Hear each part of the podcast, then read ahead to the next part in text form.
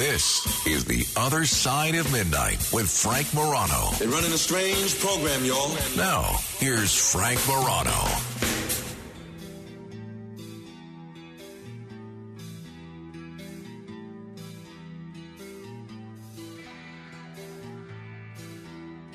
There are very few issue, issues that are completely universal.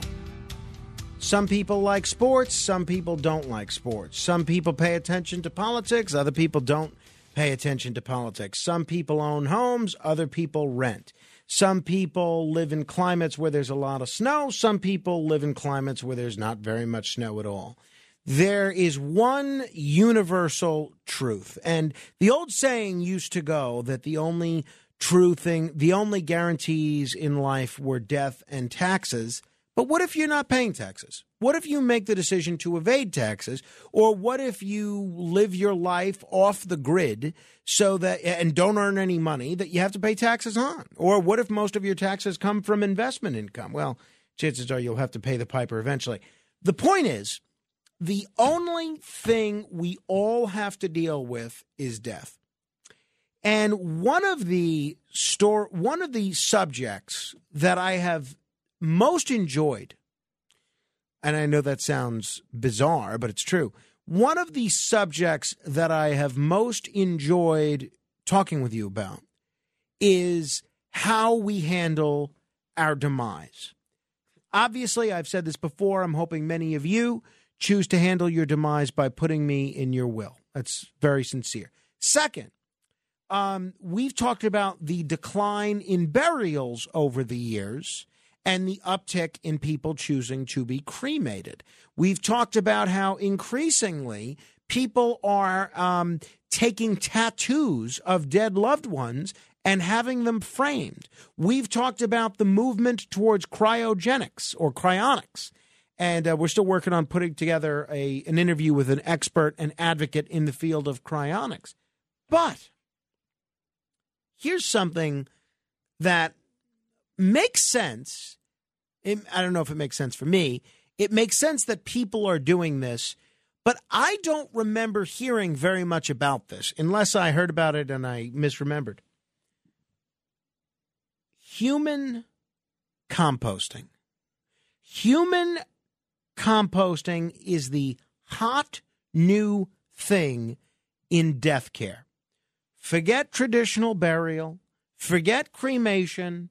Most people uh, uh, don't have the money to be cryogenically frozen, which, if I had the means, that would be my preferred method. But this is now a huge new movement. Now, deciding what should be done with your remains is a very personal thing. And new options don't arise all that often because we've been dealing with dead people for, I don't know, tens of thousands of years, hundreds of thousands of years. And we figured out kind of most of the ways that we're going to treat dead people. You bury them, you burn them, you do something else. California recently became the fifth state in the country to legalize human composting. Now, many of you may know what composting is, where you have a, a, little compost heap and you throw your banana peels, you throw your eggshells, you throw your coffee grinds into the compost, and you can use that to enrich a soil. Human composting is where a person's remains are turned into usable soil. And it's also been approved in Colorado, Oregon, Vermont, Washington, I mentioned California, and they are saying that New York could be next. I think this is so interesting. Uh, Recompose is a Seattle based funeral home. They are at the forefront of the movement. Uh, the way it works is this upon a client's death, Recompose organizes laying in ceremonies similar to traditional funerals. The body is then placed in specifically designed vessel and surrounded with natural materials such as wood chips and alfalfa. By controlling the ratio of carbon, nitrogen, oxygen, and moisture, human composting creates the perfect environment for microbes and beneficial bacteria to thrive. These microbes are assisted by mechanical steps to help complete the transformation into soil. The process takes about a month and it results in a cubic yard of soil. Doesn't matter if you're uh, six foot four or five foot six, it's still about a cubic yard of soil, including the composted plant matter. Non organic matter, such as dental implants, are sorted out and the soil is tested. The deceased's loved ones can then take the entire results or a smaller portion in an urn like container for use in a backyard garden or a forest. And then Recompose donates unwanted soil to local forest conservation efforts. So that soil is, on the one hand, very sacred for people, just like ashes, and special to the people still living. But on the other hand, it's dirt, soil. And so to be able to return to the earth with this is the sales pitch in a meaningful way to the forest through conservation partners, that's what these people say is an attractive option for a lot of families. This costs $7,000, including pickup, composting, soil donation. That is generally more expensive than direct cremation, but cheaper than burial. They have composted this one company, Recompose, over 200 people so far. Around 1,200 more have signed up to make monthly payments towards the final cost. I am curious would you ever do this for yourself? 800 848 9222.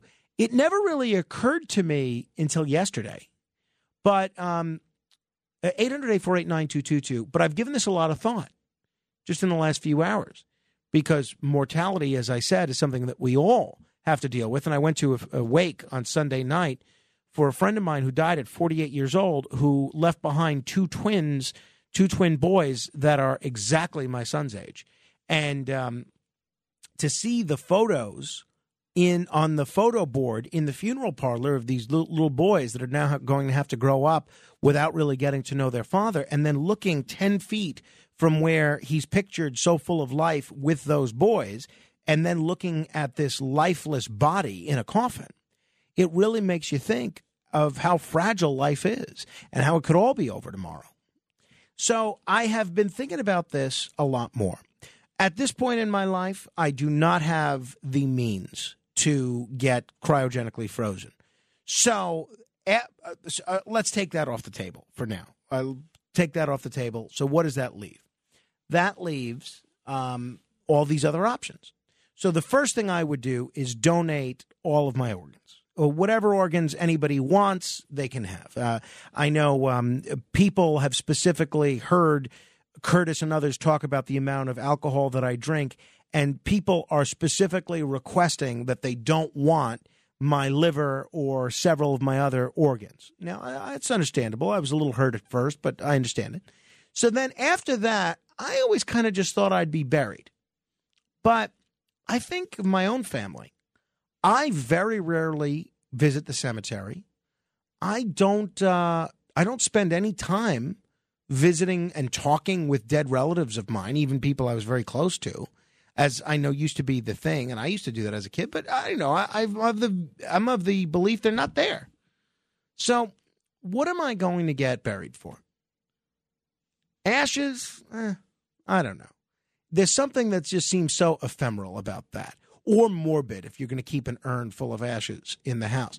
But composting, to be able to plant a tree out of soil that was once my body in the backyard or something, my children, my grandchildren could go to that tree and said, We planted that tree based on dad's body or grandpa's body. I think that is a pretty interesting thing. What do you think? 800 848 9222. Uh, I'm thinking about it. I am thinking about it. Micah Truman is the CEO of this company, Return Home. He was on NBC on uh, September 19th talking about this trend towards human composting. Terramation takes about 90% less energy to complete. And when we're done, we have a material, soil, that can then be used to restart the cycle of life. I think it's pretty interesting. One woman, uh, Nina Schoen, who's a client of this company, so she will be composted when she's older, it was attracted by the slow transition of transforming into something else, which means that a death doesn't happen overnight. And she told Axios, and to me, that helps break down the barrier we have between here one minute, gone the next, this invisibleness of death. Another draw is environmental concerns. You you heard Micah talk about energy there. Human say human composting saves about 1.2 metric tons of carbon compared to traditional burial or cremation. Hundreds of folks who are under the age of 49 are signing up with us, according to the Recompose folks. And they think that the common thread is the climate crisis and the state of the environment generally. See, human composting has its roots in agriculture. Um, and for farmers in places with very little topsoil, burying dead animals is not the best practice. It's not possible. So they tend to recommend that most of their land, landowners um, to compost their animals. And human composting might benefit from a bit of rebranding, but its proponents are glad to have an option that suits their needs better than cremation, burial, or something else. What do you think? 800 848 9222. Uh, uh, Nina Schoen said, I love this idea that it's like my time has come and now it's time for something else. Hey, uh, today, speaking of death, and we are going to get into some upbeat subjects as well, today is the 59th anniversary of the JFK assassination. And believe it or not, the government is still refusing to release many of the documents related to this assassination that are required by law to be released. So, in just a couple of minutes, we're going to talk with an attorney who's filed a lawsuit to force the Biden administration and the National Archives to release those documents. Why aren't they being released? I find it very, very suspicious. But we're going to talk about it with attorney Larry Schnapf in uh, just a little bit. And uh, Courtney Carter DeJesus, a former journalist who is now a children's book author, she's going to join me a little bit later. We're going to talk all about her book, Eva the Kid Reporter. It's a children's book, and uh, I read it to my son yesterday. He enjoyed it. He did try to eat several of the pages, so some of the story may have been lost on him, but it's a story that we're going to read again and again. Uh, but uh, she seems like a great person. But we'll get into your theories of what you think think happened with JFK, some updates on some other stories that we've been following over the last few days and the last few weeks. So we got an action packed show uh, for over the course of the next three hours and uh, 40 minutes. And I'm glad you're on along for the ride. 800 848 9222. Would you go when it's time for you to pass on for human composting? I'm thinking about it. 800 848 9222. Wayne is in Hempstead. Hello, Wayne. Wayne. Yes, I'm right here. Thank okay. You, What's on your mind?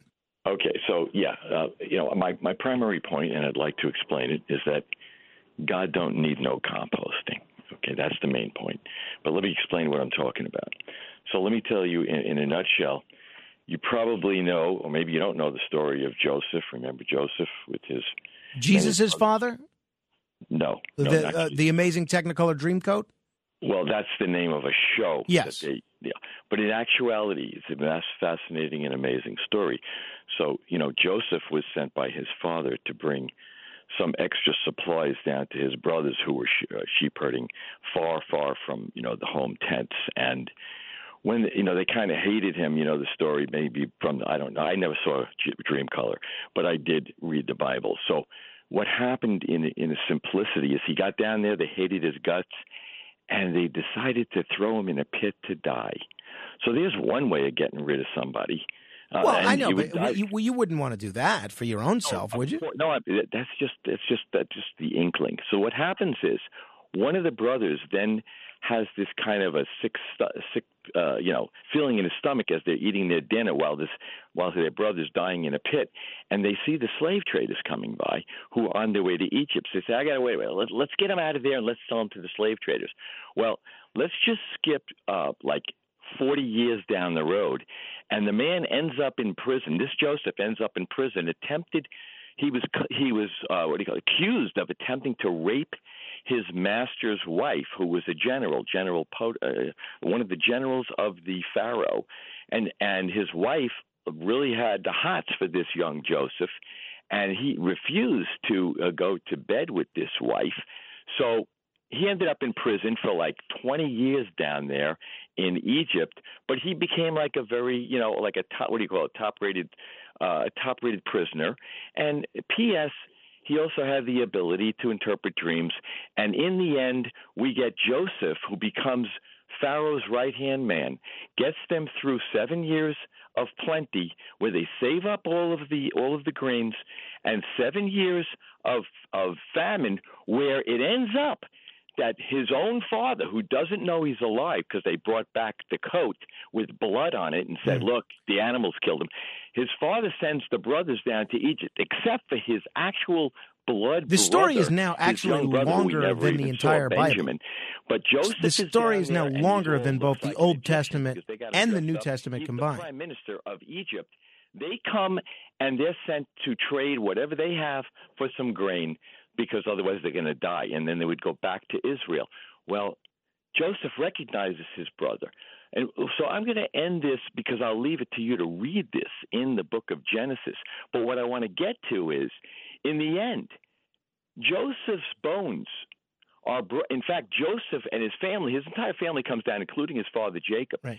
His father dies in Egypt, and they they they actually get permission from the pharaoh to go all the way back to Israel to bury Joseph uh, to bury Jacob's bones. Right. Wait. And and this is the same. So what I'm getting to you is, you see, God don't care about burning ashes. He's not interested right, in that. Right. Wayne, a couple of things. Wayne. And couple bury of the body. Bury the. body. Oh, so you say okay? So you're saying people should go consider burial as their option. That is God's preference. Um, all right. Well, so um, okay. Thank you. And there you go. Um, that's uh, that, that's that. Well, one, I don't pretend to know what God wants about uh, anything. Okay. Uh, but clearly, Wayne is on a you know on a much firmer religious footing than I am, and uh, he's pretty well aware of what God would like, and he says it's burial. The bottom line is burial is expensive for a lot of people. A lot of people can't afford it. That's one of the reasons we're seeing this movement go towards cremation. Here is a, I think, a very good middle ground between cremation and burial. And I find it absolutely intriguing. Curious what you think. 800 848 9222. Matt, did you did you tell us you wanted to be cremated? Was that your deal? Uh, I don't. I haven't really thought much about it. I probably better start up, thinking. Uh, apparently, I'll probably end up being buried. My dad did not want to be buried. He requested to be cremated a few months before he died, and then it's just the composting thing brought it up because he said to me, "I don't want to be buried. I want to be cremated." And then after that, I don't care what you do with me. He goes, "Smoke me up." He put me in a pipe and smoke me. He goes, or sprinkle me on your lawn. And okay, he did well, say that. So I was like, no, that's okay. nice. That's All nice. Right. You know, I, I mean, I, I kind of, I appreciate that attitude in that, um, you know, I, I mean, uh, it, it, it, was like I'm dead. I don't care what you exactly. do. Exactly. I, I totally get that. I totally get uh, get that uh, mentality. But um, I don't know. I, would like to one be considerate of my own finances and the finances of my heirs, and uh, two, you know, I like the idea of human composting because there's a tree or something. There's something tangible that you can still look to. Well, uh, which is, I think, a lot of the appeal of having the urn in the house or having a headstone that you're buried in. But I, I don't know. Um, I think this, uh, I think this is an interesting option, and I'm curious to see where it goes. Loretta is in Brooklyn. Hello, Loretta. Hi. Uh, good morning, uh, Frank. Um, I'm of the opinion that funerals are for the living. The deceased doesn't need a funeral. Sure. And um, if you have it straight, no matter what your age is, if you have it straight with your family, what your wishes are, and they're all good with it, then you make it legal. You put it in your living will, your healthcare proxy, so that everything is carried out. If you can't speak for yourself, I'm 77. I see the merit of what you're talking about. Uh, it is useful if your family's down with that, if, if it's acceptable to everybody and they're comfortable with it.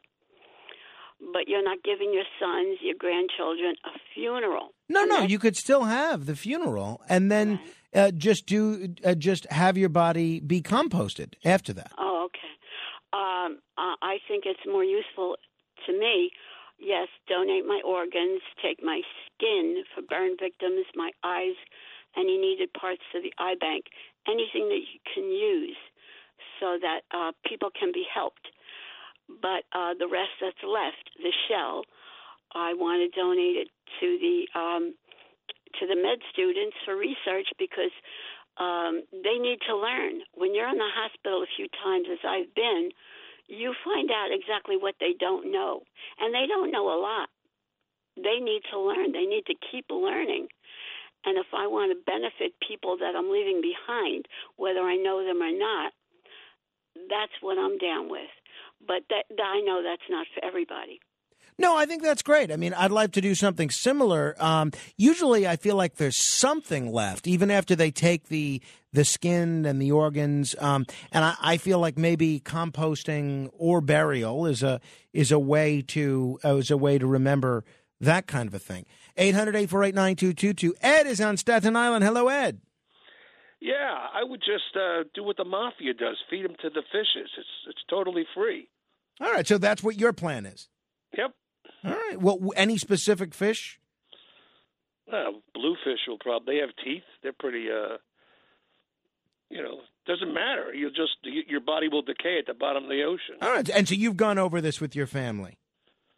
No, I just thought about it five minutes ago when you started talking about it. Well, I'm glad we could uh, help you out. Thank you, Ed. 800 848 9222. Uh, we're going to, speaking of the mob, one of the theories involved in the uh, John F. Kennedy assassination has to do that, ha- believes that the mob may have played a role in his assassination. I am becoming less and less of that belief. I have to tell you. You know why? And we'll get into this a little bit later.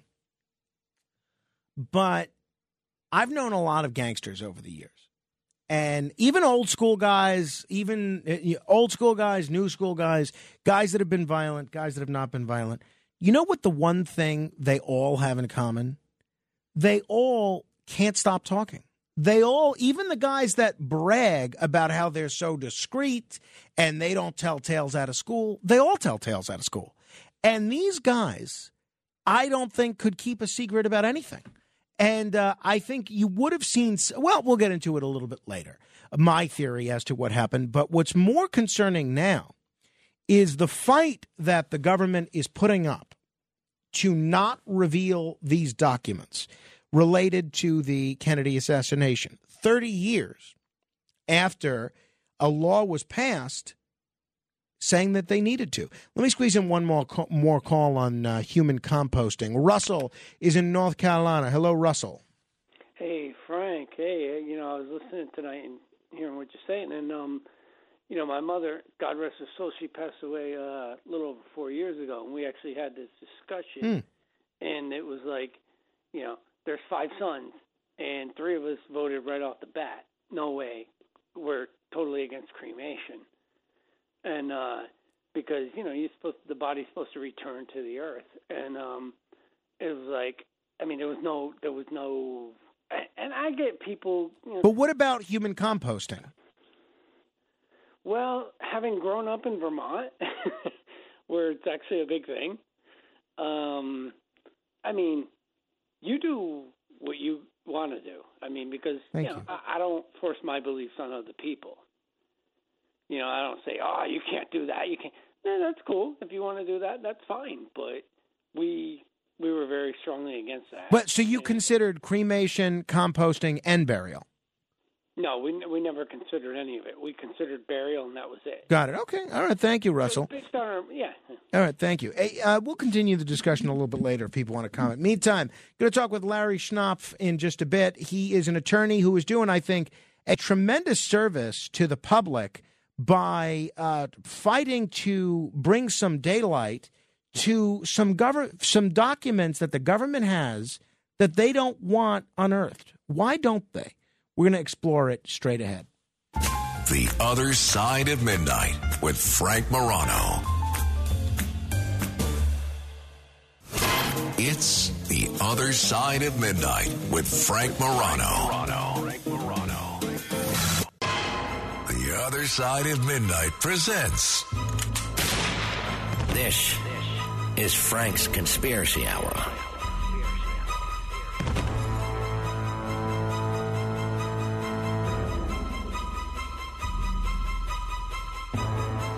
I don't think there is a conspiracy that has more captivated the attention and the imagination of conspiracy theorists over the course of the last 59 years than the question of who shot John F. Kennedy. Did Lee Harvey Oswald act alone? Was there a second shooter? Was it the mob? Was it the CIA? Was it the Soviet Union? Was it Cuba? Was it Woody Harrelson's father? Was it Ted Cruz's father? Was it aliens? Was it aliens working with the mob, Woody Harrelson's father, Ted Cruz's father, uh, the CIA, and the Soviet Union? And there seems to be a lot of different theories out there about what occurred. But the one thing that is undeniable is that the government is doing whatever it can to stop a lot of documents from being unearthed. 59 years ago, rifle shots rang out in Dealey Plaza, leaving President Kennedy mortally wounded. And here we are in the year 2022, and there are still more than 14,000 classified documents related to the president's murder locked away in part or in full at the National Archives in clear violation of the spirit of a law that was passed 30 years ago calling for the release of these documents. Now, remember what was going on 30 years ago. You had the Oliver Stone film JFK with Kevin Costner as the New Orleans Dist- District Attorney Jim Garrison, and a whole new renewed interest. This renewed my interest in it, as a matter of fact. You had a whole renewed interest in the Kennedy assassination, and a lot of people calling on the government to release these documents, release these documents, in spite of whatever factual problems there were with that film. And they passed this law in reaction to the public outcry. And there's supposed to be documents released by this period, by that period. Why are there still 14,000 classified documents locked away? One person who never really believed that the government was going to release these documents was Kermit Hall. He served from 1994 to 1998 on the Assassination Records Review Board which reviews and releases to the public documents related to the assassination of President Kennedy. Here are some remarks that he made in 1998. While the board is going away today, its work continues. The echo of our efforts will be heard literally for uh, the next decade or longer. But it also depends, since uh, some of these documents have been postponed in their release until uh, the year 2017, and in some cases earlier, it depends on all of us uh, to keep the people who are in the agencies uh, feet to the fire so that uh, when those dates come uh, for documents to be opened, that they don't shirk their legal and constitutional responsibility and really the moral responsibility that's entailed in our act actions in making sure that the American public has the opportunity to come to terms with the issue of whether or not its own government participated in the murder of the President of the United States uh, back, in, uh, back in the early 1960s. Well, much like his namesake famous frog, Kermit was absolutely prophetic. Today's leaders have shirked their legal, constitutional, legal, constitutional, and moral responsibilities to release these documents. One gentleman who is doing whatever he can to get the government to live up to the bargain that it made with the public is Larry Schnapf. He is an attorney who is uh, leading a lawsuit to force the government to comply with this 1992 law and release these documents. Kind enough to join us this morning. Larry, it's great to talk with you. Thanks for joining me on the radio. Thanks, Frank, and you've done your research. Hey, I try. I, have uh, uh, you know, I, I'm I can't compete with what you've done, and uh, you're doing, I think, a public service for everybody. Tell me about your story, Larry. Obviously, uh, you have a, a, pretty diverse legal career, and you could get involved in any number of causes, any number of cases. Why did you choose to pick this one? Why file the lawsuit over these records being released? Well, the uh, the Congress said 30 years ago that 30 years was enough, and they want an expeditious review uh, release of the records, and they gave till October 26th, 2017, to release the rest of the records. The records that were not released when the Assassinations uh, Records Review Board went out of business in 1998 were held back on the grounds that they posed an identifiable risk uh, to national security. Um, and they were to be they figured another 25 years would be enough time to then release them. Well, in uh, 2017, in uh, October 2017, President Trump postponed the release of the records for six more months, and then in 2018, he then further released, uh, postponed the release for another three and a half years. Now, I have a separate lawsuit that was filed against the National Archives and while I was seeking the underlying correspondence um, in those decisions to postpone the records. And what mm. the American people don't know, the public record is that the National Archives recommended to the president both of the postponements and said both postponements comply with the law. But the records I have received shows that the National Archives actually objected to the grounds for postponement that were being asserted by the CIA and the FBI. The FBI um, has about 7,400 records they're holding back, and 6,000 of them involve the mafia. So it has nothing to. The National Archives is not the villain of our story here. No, it's the CIA no, and the FBI. No, and they don't have the same power that the Assassinations Review, Review Board had. The Assassination Review Board had the ability to overrule the agencies, and then the only option they had was to go up to President Clinton at the time and ask for him to overrule the agencies, uh, the, the ARB. Um, the National Archives now, what they can do is they can like push back, but at the end of the day, uh, they can't overrule. And so, actually, what's going on right now as we're talking, uh, according to President Biden, so last year President Biden further postponed the release of the records on the grounds of the pandemic. uh, that that was crazy. We talked about that at the time. So as it stands now, what is the status of the lawsuit or lawsuits to one uh, get the records and two get the correspondence related to the records? So the lawsuit against the president and the National Archives was filed in the Northern District of California. Uh, it was filed on behalf of the Mary Ferrell Foundation, which has a it's an educational um, uh, nonprofit that has probably the most viewed uh, inventory uh, on the assassination by you know historians. It's, it's, like the first place everyone goes. They go there before they go to the National Archives. Um, so that we filed our complaint. The government has to file an answer. Uh, they'll probably file it sometime after the first of the year. We have a status conference scheduled for January, and then uh, we'll find out what the schedule is for further actions. My lawsuit against the uh, the National Archives from last year, the government settled the case almost immediately, and they've been giving me do- document dumps every month. Wow. Okay, well that's great. I mean that uh, shows. Uh, I guess you're uh, you're on the right track in terms of winning these lawsuits. Now, uh, I guess the more interesting part for a lot of people By is. By the way, Frank, uh, mm-hmm. it's not just the agencies that are holding back records. The Kennedy family is as well.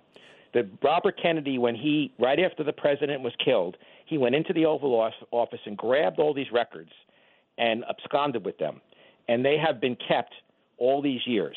Uh, oh. they have not yet been released to the to the National Archives. Um, and in fact, uh, the ARB the ARB was negotiating with the Robert F. Uh, Kennedy Trust Family Trust to release the records at the time they went out of business. And not only are those records not been given to the National Archives, but there were several outstanding records requests made by the by the ARB when they went out of business and I think that's what probably Kermit was talking about as well. Mm. NARA has never, National Archives, no one has pursued those outstanding uh, record searches that the ARB requested. I have also requested that the House Oversight Committee conduct oversight on the fair of the executive branch to comply with the law. Um, I think now that we have a change in, in, in Congress, we might have a better chance to get a hearing. The Democrats were not too willing to hold a hearing in the fall because it would potentially embarrass the president. Interesting. Interesting. Okay, um, let's talk about what these documents, obviously, with 14,000 documents potentially, I imagine it covers a lot of ground. But what are some of these documents that the government is refusing to release, either in part or or wholly?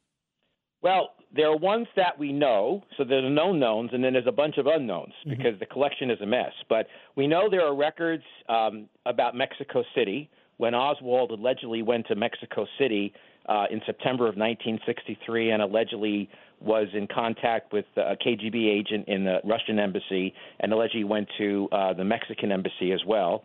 Um, Jeff Morley, who's one of my colleagues on this lawsuit, believes that there are the records the CIA is holding back um, could show some the fact that the CIA may have had, had an operational interest in Lee Oswald before the assassination, and certainly knew about him much, you know, more than what they have uh, admitted. Um, there are some records also about this guy Joannides, who ran, who was in charge of the Cuban exile DRE group. Uh, they were they were being subsidized by the CIA, and they ran lots of operations out of New Orleans, and the CIA has absolutely refused to turn those over. They claimed they weren't assassination records.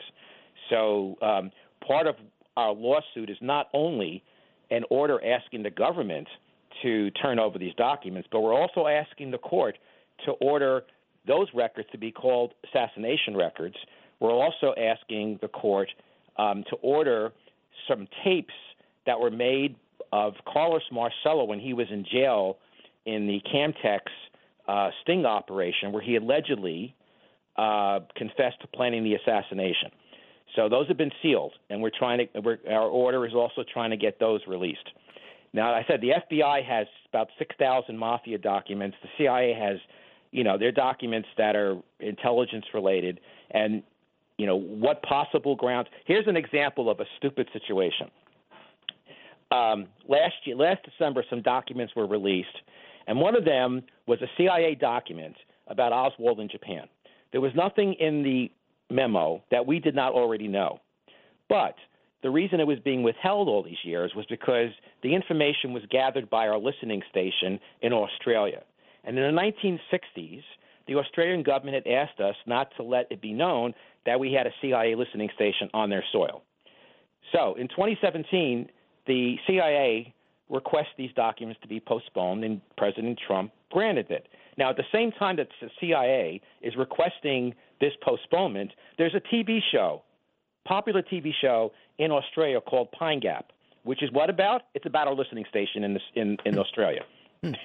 Um, uh, so, as far as the why these agencies, and we can have a, a, separate discussion about the Kennedy family, but the CIA, the FBI, why do you think? Do you think it's a reflection of not wanting things like that listening station to be publicly revealed? Is it a reflection of the fact that Oswald was on their radar screen and they don't want to be exposed for the malfeasance of the people that were running the agency in uh, 1963? Maybe there's a, a question of uh, criminal negligence there. Why do you think these agencies are working so hard to keep so many documents from the public? Yeah, I think they're, that's all of those. I think they they feel that uh, now I, I think there there probably are some documents that are genuinely um, like we may have made promises to let's say there may have been people that worked for the Mexican government who were working for us as well. And so we may have learned stuff about Oswald through these people. And they may have made promises to those people that their names will never be revealed. And so I could see the agency now if those people are still alive or uh, if their family members are still alive and there's a potential they have to make a finding of, of identifiable harm, then maybe that might be a grounds for um, you know postponement.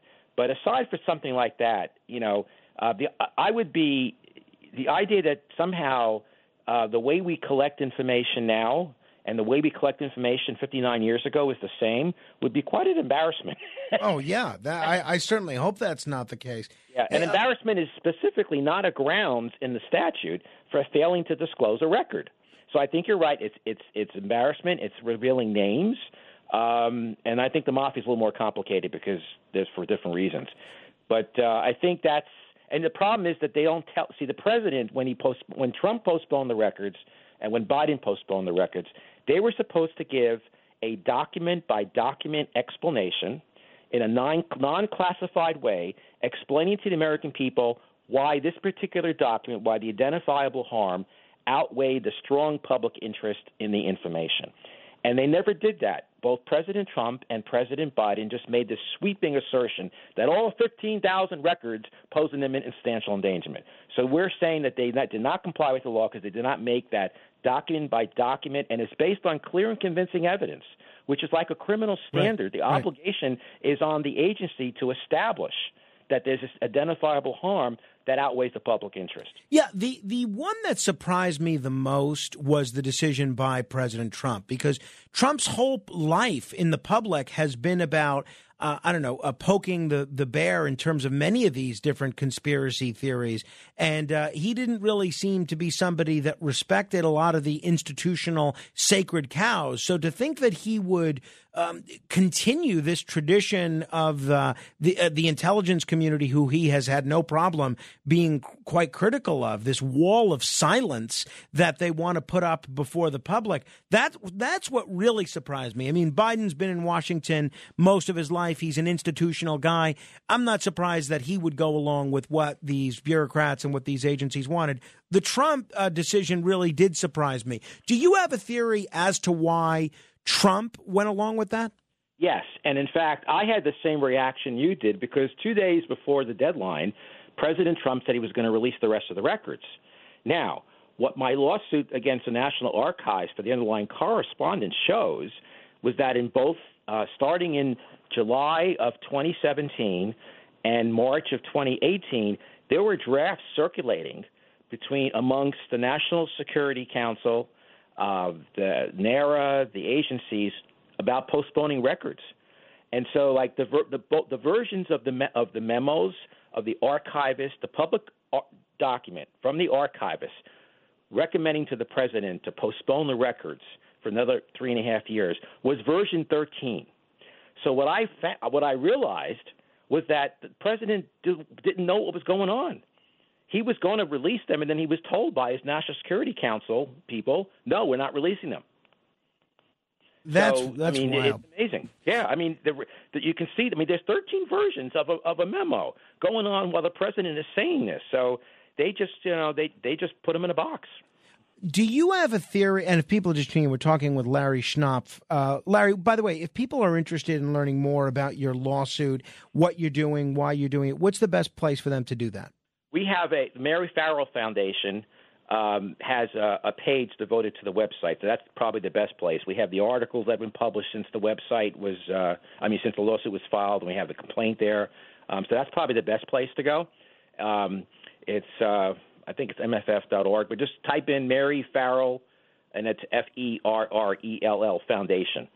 And uh, as and if people are curious as to not what the agencies are trying to hide, because it seems like the uh, CIA and the FBI are always trying to hide something from the public. What about the Kennedy family? I would think the people most interested in getting to the truth about what happened would be the descendants and the relatives of John F. Kennedy. Why are they working so hard to keep some of these documents from going public? So here's my theory. It's not a popular theory amongst my fellow people, uh, JFK researchers, because I'm essentially right of center, and most of my people that you know are in the JFK community uh, worshipped John Kennedy, and they felt that he was killed because of these novel, these noble policy differences with the uh, with the intelligence apparatus in the country. Um, my theory, uh, and again, this is just me. We know for a fact that Joe Kennedy, the father of Robert and and and John, had two mafia contracts out on him uh, because he was violating the rules in the 40s and early 50s for transporting booze. And he went to Carlos, he went to Sam Giancana and begged him to uh, to to remove, terminate the contract. And Giancana said, "Why should I help you? Why don't you talk to the guy directly?" He says, "I can't because my boy's going to run for president. I just can't be seen talking to these people," which of course pissed off Giancana. But G, but and he says, "Look, if you do this for me, you're going to have a friend in the White House." And so we all heard stories about, you know, Giancana helping Chicago win Chicago for Kennedy, but um, he, this promise is made, and then what happens as soon as they get in office? Uh, Joseph Kennedy tells John to put Robert in charge of the, you know, Attorney General in charge of the Department of Justice, and he goes after the mafia. Mm-hmm. One of the Mhm. first things he does is deports Carlos Marcello and drops him off. The guy's going to his immigration office show uh, meeting, pick, gets picked up at the airport, is dumped in the middle of the Guatemala jungle. and um, so I think I would say John Kennedy died a dishonorable death. I think the family is trying to hide the fact. Let, let's let's think about 1964. At that time, nobody knew uh, that we were co- we were coordinating with the mafia to try to kill Castro, um, and so and that jo- Bobby Kennedy was leading that effort. And I think that if and no one knew about um, John Kennedy's womanizing, all the other things are going on. So if that information had come out, if you start if you start doing a true investigation, and Oswald, for example, Oswald's uncle worked for Carlos Marcello as a bookie. Um, and so there's lots, and, and Ruby was clearly uh, mobbed up, despite Mhm. what, what the Warren Commission said. And if you start if you start sniffing around, here's the other interesting thing: Frank Costello used to fix races for for Hoover, and they knew. So whenever I I advanced the theory that it was the mafia that killed the president, they say, well, the mafia couldn't control uh, the investigation. Ah, they didn't have to because they knew Hoover was not going to do anything. Hoover did not assign his best people to the investigation. He didn't assign his Cuba experts. He didn't assign his Soviet experts. He didn't assign his mafia experts. He assigned his bank inspectors. You know, and and, and when they started sniffing around New Orleans, suddenly he declared that the investigation Mm. is. Uh, hey, we're going to have to end it there. Uh, We're going to take calls from some folks on this throughout the program. Really an interesting discussion. I'm wishing you the best of luck with this lawsuit. If you could keep me posted on this, I will. I, would appreciate it. And we'd definitely love to have you back whenever there's developments, whether it's in January, before, or after. I appreciate it very Well, much, Larry Schnapf. Frank is December 15th. That's when the uh, there's going to be. We know there's going to be some records released on December 15th, but Let's talk then, and uh, you can help us analyze them, Larry. okay, great. Thank you very for much, Larry. me to speak. Larry Schnapf. If you want to uh, talk about anything we just covered, you can. 800 848 9222. This is The Other Side of Midnight. Straight ahead. The other side of midnight. It's the other side of midnight with Frank Morano.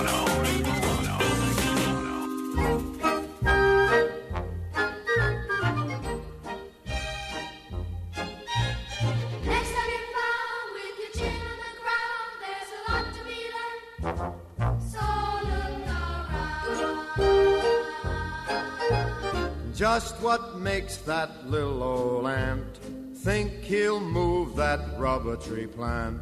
Anyone knows an ant can't move a rubber tree plant, but he's got high hopes.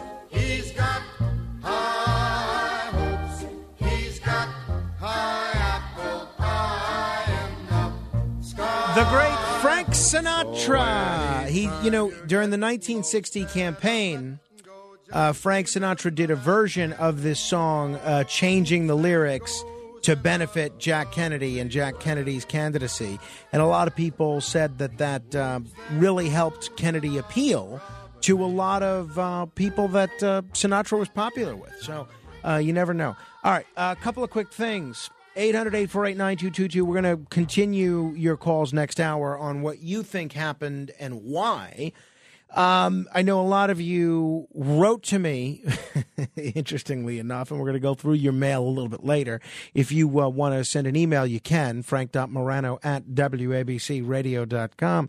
A lot of you wrote to me inquiring about my shaving situation, Well, here's what happened. So finally, one I, I if you missed yesterday's program, I the razor that I usually use, which is designed to uh, minimize razor bumps. It's called the Bump Fighter. I can't find anywhere. So I ordered something else which has very high reviews. It's called a bevel razor. And I ordered that and it, it finally came yesterday. I can't tell you how excited I was to finally shave yesterday. Did you ever see Teen Wolf when um you know the, he's becoming a werewolf and he tries to shave even after he's become a werewolf? That's the way I, I was excited to run to shave. So anyway, I uh, was kind of pressed for time, and it was just one of those days.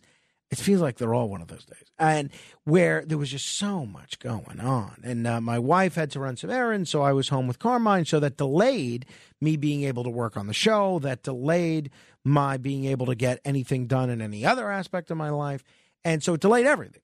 And so we finally put Carmine to bed. I wasn't able to do my 10 miles on the bike. I only had time to do three.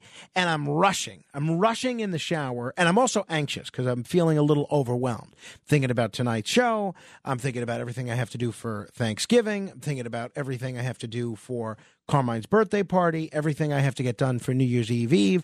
Uh, I can tell my wife's annoyed with me because uh, uh, she feels I'm not pitching in with household chores enough. So I'm rushing and I'm I'm like distracted. And so I try this new razor, which I thought initially worked out pretty well. It was smooth, and I hope it still doesn't lead to razor bumps. But um, it gives oh, it's a close shave, which I like. But usually a close shave is bad for razor bumps. This apparently won't be.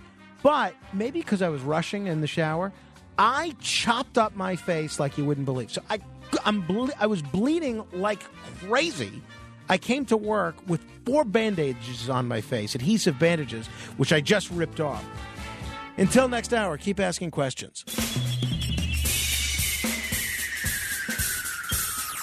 This is The Other Side of Midnight with Frank Morano. They're running a strange program, y'all. Now, here's Frank Morano.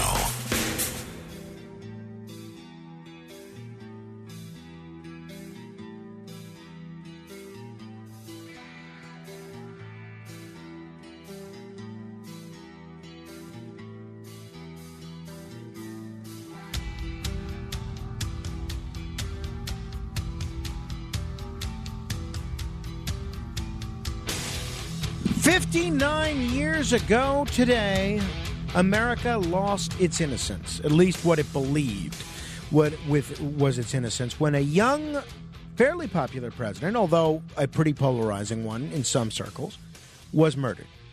And since then, there has been a great deal of discussion, wonderment about what happened. Even at the time, so uh, obviously, I think a lot of you know what occurred. The Warren Commission came out with their investigation, came out with their report. Gerald Ford was a member of the Warren Commission. The lawyer for the Warren Commission was Arlen Specter. He came out as the attorney for the Warren Commission. He came up with what they call the single bullet theory. And pretty much from the time the Warren Commission released its documents uh, saying that Oswald acted alone, the public didn't buy it. Since then, in the last 59 years, they have there have been estimated between 1,000 and 2,000 books written about the assassination of President Kennedy. Think about that. Can you think of any other subject over the last 59 years that there's been 2,000 books written about? And of those, 95% of those books are pro conspiracy and anti Warren Commission. So there's a lot of fodder out there, and there's a whole bunch of different theories as to what happened. Um, what do you think happened? 800 848 9222. That's 800 848 9222. Couple of things. Uh, let me first state that I have no idea what happened. I don't have an operating theory. However, I do believe that it was a conspiracy. I think if you look at the work, not of the Warren Commission, but of the Congressional select committee on assassinations in the 1970s, which investigated the assassination of both John F. Kennedy and Robert Kennedy and Martin Luther King. The congressional committee, which was, I think, much more thorough in its work than the Warren Commission, they weren't rushing to reach a predetermined outcome. The Congressional Select Committee on Assassinations, they determined that there were more than three bullets fired and that there was a conspiracy. And that was primarily based on the acoustics. But um, what do you think happened and why? If you have a rationale as to why rather than just a hunch, I'd love to hear it. 800 848 9222. The official story, of course, from the Warren Commission, not from the Congressional Committee, is that Lee Harvey Oswald acted alone. Marina Oswald, his widow, who I believe is still alive, she did an interview, I guess about 20 years ago. And she does very few interviews and has done very few interviews over the course of the last 59 years. And she basically said she doesn't buy it. She does not think he fired, she fired, her husband at the time fired the shot that killed Kennedy. Well, he definitely did not fire uh, the shots according to all the evidence that I have right now. So she says, according to the evidence she has, her husband didn't do it. One of the main theories surrounding the assassination of President Kennedy has had to do with who benefited, right? Who became president after the Kennedy assassination? Lyndon Johnson. And obviously, the relationship between John F. Kennedy and Lyndon Johnson wasn't exactly George Bush and Dick Cheney, right? These guys were bitter rivals. These guys did not get along. Uh, shortly after the assassination, um, Robert Kennedy became a bitter rival with Lyndon Johnson. He did not have much of a relationship with the Kennedy family. And one of the people who has been one of the prime advocates of the Lyndon Johnson was involved in the in killing Kennedy theory has been Roger Stone. Roger Stone, who's a political operative very close to Donald Trump, he has been on this program many times talking about this. And I've spoken with him privately for many years. He published a New York Times best-selling book about this. You know, you've heard me introduce Roger when he's been on the show as a New York Times best-selling author. This is the book that he's a best-selling author for. And uh, his book, it's called, I believe, LBJ, The Man Who Killed JFK. And he pins all of this on Lyndon Johnson. Here's Roger Stone explaining why. I, I say Giancana, you say LBJ. Why LBJ? Well, it's, no, no, it's it's the same thing. It's because the mob it has a, great motive here. Uh, Ambassador Joe Kennedy has made a deal with the Chicago mob. if Exactly. Jack is elected. The new attorney general will lay off Carlos Marcello and Santo Traficante. The Eisenhower administration is trying to deport both of them aggressively. Hmm. They want the heat turned off. They give Joe Kennedy a, a million dollars. Bobby becomes attorney general and and goes immediately after both of them. They go to Ke- Joe Kennedy. They have a secret meeting, and they say, "You son of a bitch, we made a deal." And he said, "Well, now I'm changing the deal. Wow. Now I want half the Calneva." And uh, anyway, basically, that's the gist of it. He thinks Lyndon Johnson was in league with the mob in order to get this done. And you remember what happened to Lee Harvey Oswald, right? He never got a trial. A lot, and I think that's one of the reasons so many of these conspiracy theories have festered is because. And that audio, by the way, was courtesy of the uh, Joe Piscopo show. A lot of these conspiracy theories have festered is because they were never really properly aired out in a courtroom. Why didn't he get a trial? Well, obviously, most of you know Lee Harvey Oswald was murdered himself by Jack Ruby. Jack Ruby was asked about what occurred. And Jack Ruby, this is a little difficult to hear, but you're about to hear audio of Jack Ruby and listen to what he says about why this occurred, the assassination of, of President Kennedy. And again, I believe this happened either the day of or the day after Jack Ruby killed Lee Harvey Oswald. Mentioned about Adlai Stevens, if he was vice president, there would never have been an assassination of our beloved President Kennedy. Well, Well, the answer is the man in office now.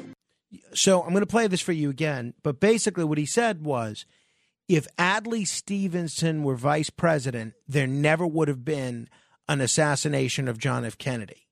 The, he's asked a question, which I don't know, I can't make it out what, what the question is. But then Jack Ruby says the answer is the man in office. Now, let me hear that one more time. Mention about Adlai Stevens. If he was vice president, there would never have been an assassination of that beloved President Kennedy. Just Well, the answer is the man in office now. So you have the LBJ theory and the mob theory. You have the mob in league with LBJ theory.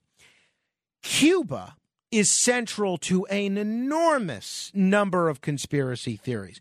One theory is that the Cuban government was responsible. That gathered steam after the Senate Select Committee to study um, this stuff, the Church Committee, revealed that the CIA had made several attempts to assassinate Fidel Castro. By the way, let me just interject here. That's one reason it's not a good idea to assassinate other world leaders because you know what happens? They try to assassinate our world leaders. So, in den- the guy that was fervent in denying this, among others, for what it's worth, was Fidel Castro. Castro said absolutely not, did not happen. And one of the leading Kennedy assassination conspiracy theorists is Jesse Ventura. I have spoken with the former governor of Minnesota, Jesse Ventura, about this many, many times over the years from all sorts of different angles. I've read books that he's written about this. He is quite a student of this assassination. And he, when he was governor, went to Cuba and he met with Fidel Castro and he asked Castro about the Kennedy assassination. I believe this is uh, an interview that I did with Jesse Ventura about 10 or 11 years ago. My memory's a little hazy as to when and, and where, but uh, I believe he describes this meeting with Castro. The rug. I mean, so, you know, uh, the the quickest example. They held a special session when it became known that Oswald had an FBI informant number and was actually be a paid FBI informant. Wow. A Houston paper came out with that. The Warren Commission held a special session, and you'd think it would be to investigate whether it was true or not. No. When the minutes came out of the special session, which it took Harold Weisberg over 20 years to get because they hid them, uh, the special session was all about how to cover it up and not let the public know it was true. So, do we know, uh, based on your research, and I know you've written entire books on this, who was responsible for the Kennedy Well, it's difficult to say. Two two conspiracies took place that day. And first of all, let me state this: England did a study and found that conspiracy theorists are generally more intelligent. Oh, I wouldn't doubt that. Well, uh, but yet we're knocked and we're ridiculed and we're told we're crazy. No, it's because we don't take things at face value. We investigate, we read, we find out things on our own and draw our own conclusions, and I guess that makes us dangerous because we don't go along to get along. And um, uh, you talk about the conspiracy for a cover up and the conspiracy for the assassination Yeah, well, there's a, conspiracy of there were two: the actual conspiracy to kill Kennedy, and then there was a second conspiracy to cover it all up. Mm-hmm. And and in the second one, Hoover and Johnson were absolutely involved in the second one, if not the first one too. So uh, we, we didn't talk about Castro there, but you could hear, at least in Jesse Ventura's thinking, and I liked what he did there in terms of breaking down this into two separate conspiracies the conspiracy to kill John F. Kennedy and then the conspiracy to cover it up. But in both of those, in his view, Castro and Cuba did not play a role. So in a subsequent interview with Jesse Ventura, I asked him about his meeting with Castro. But the one thing that I'm hoping that you can you can briefly discuss is something you've written about before, which is your meeting with Fidel Castro in Cuba about the Kennedy assassination. What did he tell you about it? Well, first of all, it wasn't about that. I I was sit, I had one hour with Fidel Castro while I was elected governor. I think I'm the only elected official that's ever sat down with him. I found him engaging as hell, and I enjoyed the hour immensely with him. And uh, uh, we were about 40 minutes in, and we, of course we were talking what I was there for: medicine and, and trade and and agriculture. And you know, Castro, of course, was very proud of his country, selling me on the fact that they have the most doctors of any, you know, uh, Latin country in in the hemisphere. This and that. And I, I wore a watch then. I don't anymore but I glanced at my watch and it was 20 minutes before the hour was up and Fidel was so perceptive immediately he said I'm sorry am I keeping you from something? And I realized he he caught me but I it, there was no bad intent so I was honest I said well no I called him Mr. President as his title I said, "No, Mr. President, but you only gave me an hour." And I said, "I only I, I looked because I only have 20 minutes left, and I was wondering if I could ask you something personal." And he looked at me and said, "Ask me anything you want." And so I went into the scenario that I was 12 years old when Kennedy was killed, and that I've studied it for 20 years, and I don't necessarily believe the official story of my government, but in many of the stories, his name figures prominently. And I said, I just like your perception of what happened that day. I couldn't shut him up. It was great. You know, first thing he said was it was an inside job. Uh, he said Oswald couldn't make the shots. You know that as well as I do, and I proved that on my TV show. And uh, and uh, he said to me, "If I do, I look suicidal." He said, "If I killed Kennedy, my country of Cuba, which I love, would have been wiped off of the earth." So I thought that was interesting, hearing it from uh, Ventura's perspective about Fidel Castro. 800 848 9222 if you want to offer your two cents about what you think happened. One of the most developed theories was pushed by Jim Garrison, the district attorney of New Orleans, who subsequently became a judge. And he alleged, Garrison, that anti Castro and anti communist elements within the CIA were behind a conspiracy that involved Oswald and a whole bunch of rabid anti communists. Um, Clay Shaw, the private detective and former FBI agent Guy Banister, David Ferrie. Uh, this is all depicted in the film JFK, which has a lot of factual problems. Honestly, if you watch that film, it's an interesting film. I love it. I think it's really well made, and I love that it got people thinking and asking questions about this. But there are a lot of uh, uh, artistic licenses taken, and there's just a lot of things in there that just aren't true. There's a lot of things that are put in there. Doesn't mean it's not worth watching. I think it certainly is. But Garrison wrote a book about his uh, situation on tra- on tra- on the trail of the assassins, my investigation and the murder of President Kennedy. And that was the basis for the Oliver Stone movie starring Kevin Costner as New Orleans District Attorney Jim Garrison. I have here some $8,000 in these letters sent, sent to my office from all over the country. Quarters, dimes, dollar bills from housewives, plumbers, car salesmen, teachers, invalids.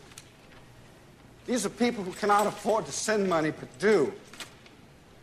These are the ones who drive the cabs, who nurse in the hospitals, who see their kids go to Vietnam. Why?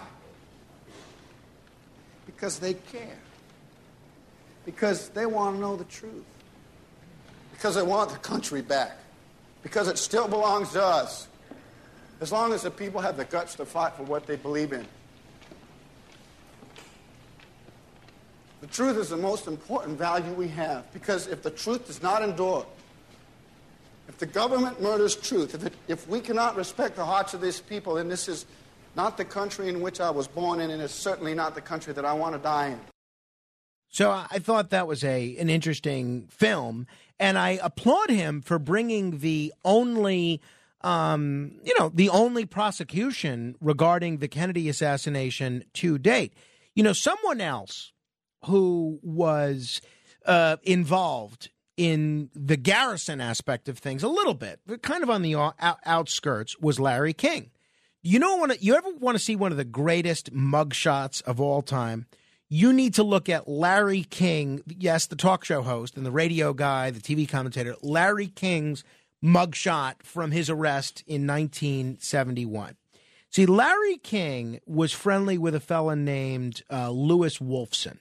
And Wolfson was a boxer and a college football player. He was a millionaire by the age of 28 and America's first corporate raider. And after financing the Babe Ruth story and making some money and getting involved in Hollywood, Wolfson began hobnobbing with Frank Sinatra and Joe DiMaggio and Marilyn Monroe, romancing Hollywood actresses like Debbie Reynolds, Hedy Lamarr. And he had a relationship with Larry King, and Larry King was always he. He reminds me of myself. He was always having problems paying his bills, and he was very behind on his tax bill. And there was some money that Wolfson um, was giving to Jim Garrison, and as I understand what occurred, Larry King briefly borrowed about five thousand dollars of this money to pay the taxes that he owed instead of giving it to Jim Garrison. But Larry King did get to meet Jim Garrison and he got to hear some of his thoughts on what happened with John F. Kennedy and the assassination. Here's Larry King, obviously, you know my patented expression, before he died, uh, talking about what he learned from Garrison and why he was always open to the idea of a conspiracy theory. I did see some stuff Garrison had that never got into the press or into the trial that has always left me open on this. An interview with a pilot. He played the interview for us at that dinner. A pilot who was hired by this guy in, in New Orleans to fly to Dallas. He's going to pick up a passenger at the airport. Didn't give him the name, but described him would fit the description of Lee Harvey Oswald. You wait at the Dallas airport. This kid's going to come. Take him to Mexico.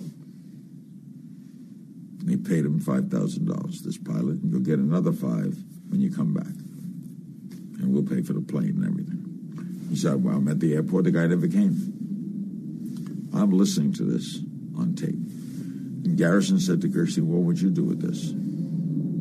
The pilot eventually died of a heart attack, a heart attack that people questioned. But I heard that tape. A totally believable guy. What did he have to lose? You know, the guy never came. I interviewed the cop who arrested Lee Harvey Oswald. My life's been a swirl. He arrested him in the movie theater after he shot Tippit.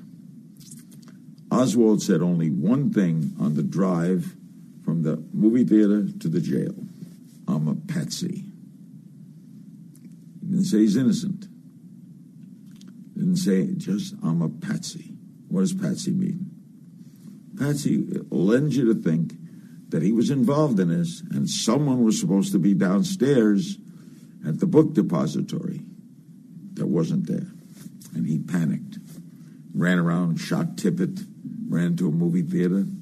Why would he use Patsy? Then he had to be killed, didn't he? See, this is for the conspiracy theorists. Because if Oswald, he's going to have a ton of information.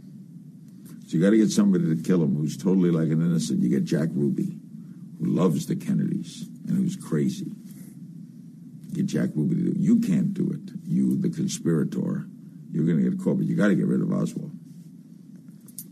And I'm in the swirl of all this. I mean, I've heard all this stuff. Who was Hetty? I paid a price for Hetty.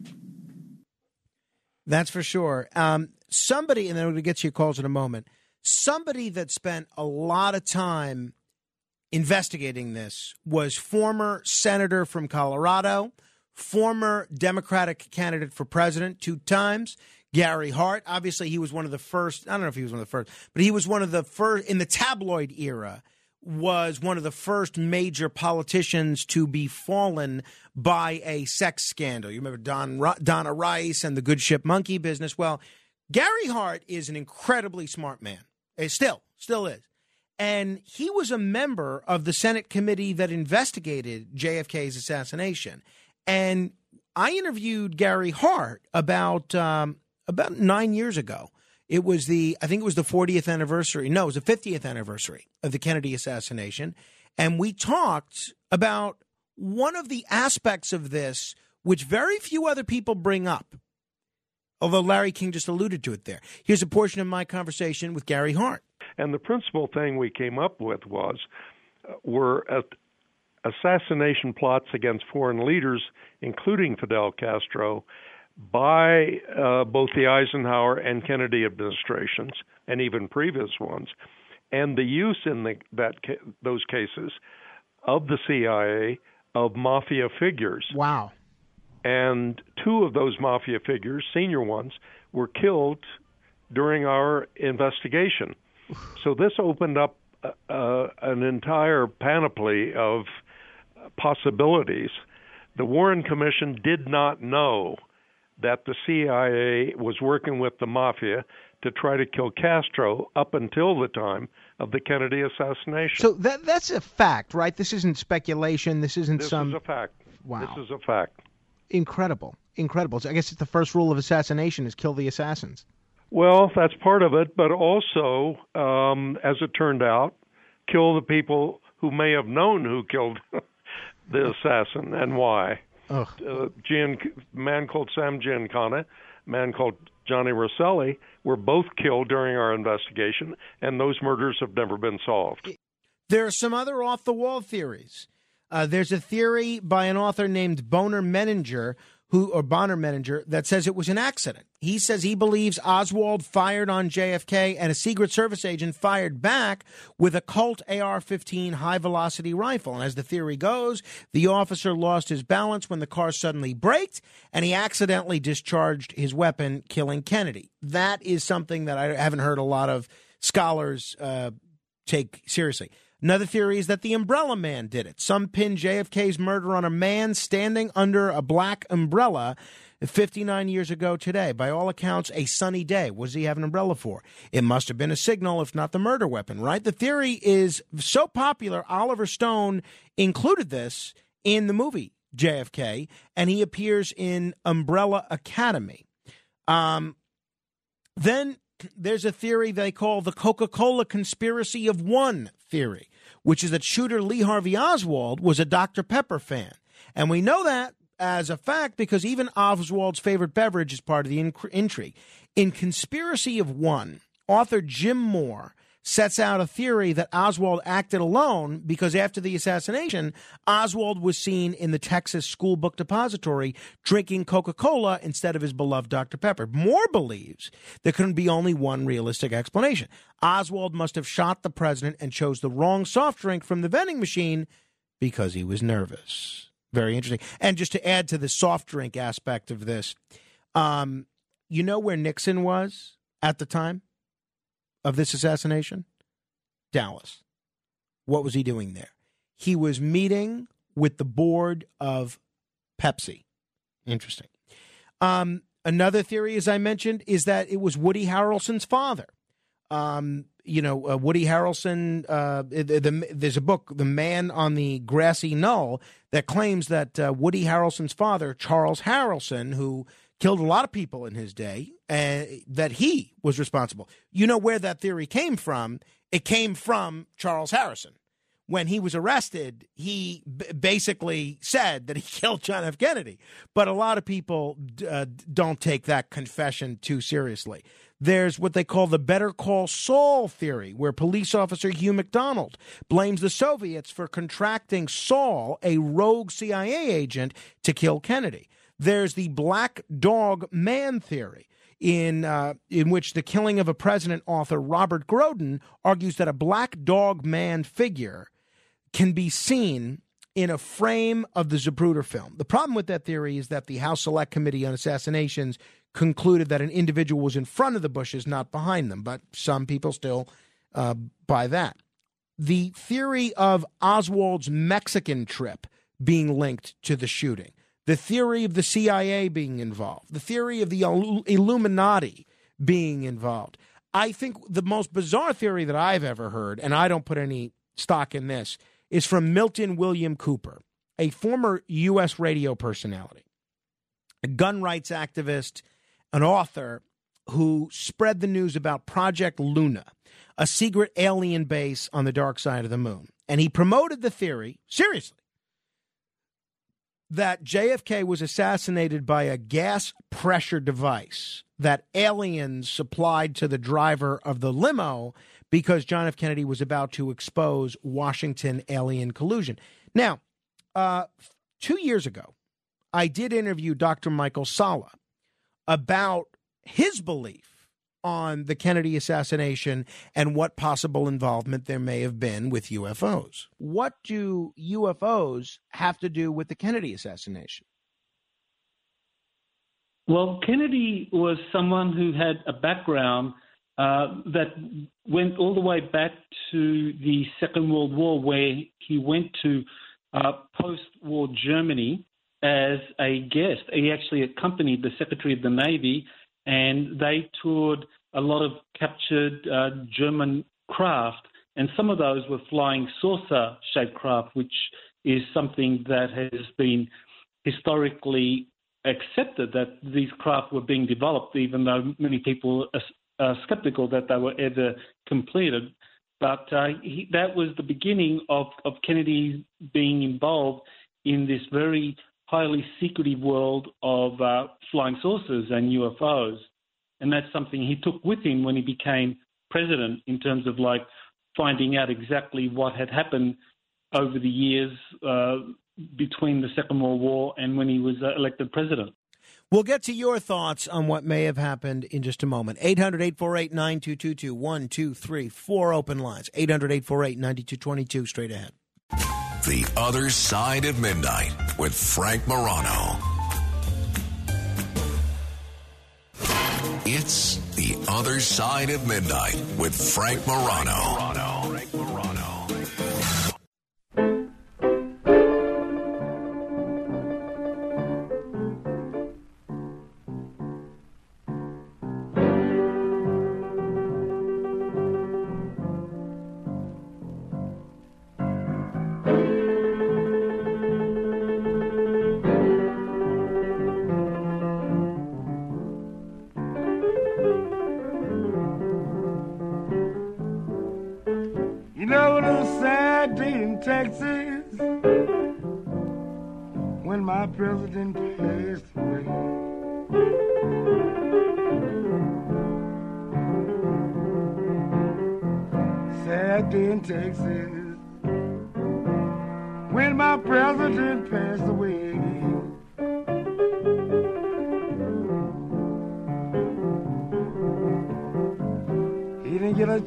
Talk.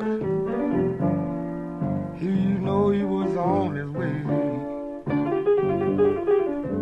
Otis Spann singing A Sad Day in Texas. It was 59 years ago today in Dallas, Texas, about um, it, when President Kennedy was killed, and the whole world changed, quite literally. 800 848 9222. I've talked enough. What do you think happened? Let me say hello to Al in Yonkers. Hello, Al. Good morning, Frank. Uh, you know, Frank, in regards to that tragic day on November 22nd, 1963, I always thought, without question, like most Americans, I believe, or a good majority, you know, a good percentage of Americans, uh, or believe that it was a conspiracy. I always thought that it was organized crime, uh, but but I also believe it could have been the communists, and I also believe that there was another shooter in the grassy knoll, and uh, that's what I believe, and it's uh, Right, and so, what leads you to that conclusion? Uh, because when the president was shot from behind, from the you know the open limousine, you know, I believe there was a side shot to his neck. So I always found it was hard for me to believe how, if he was shot from behind, how he could have a side shot also. I'm, Yeah. not, I'm not sure of the specifics. So I always had a problem with that. So it was something that uh, I always believed, without question, that it was a conspiracy. Yeah, well, uh, Al, thank you.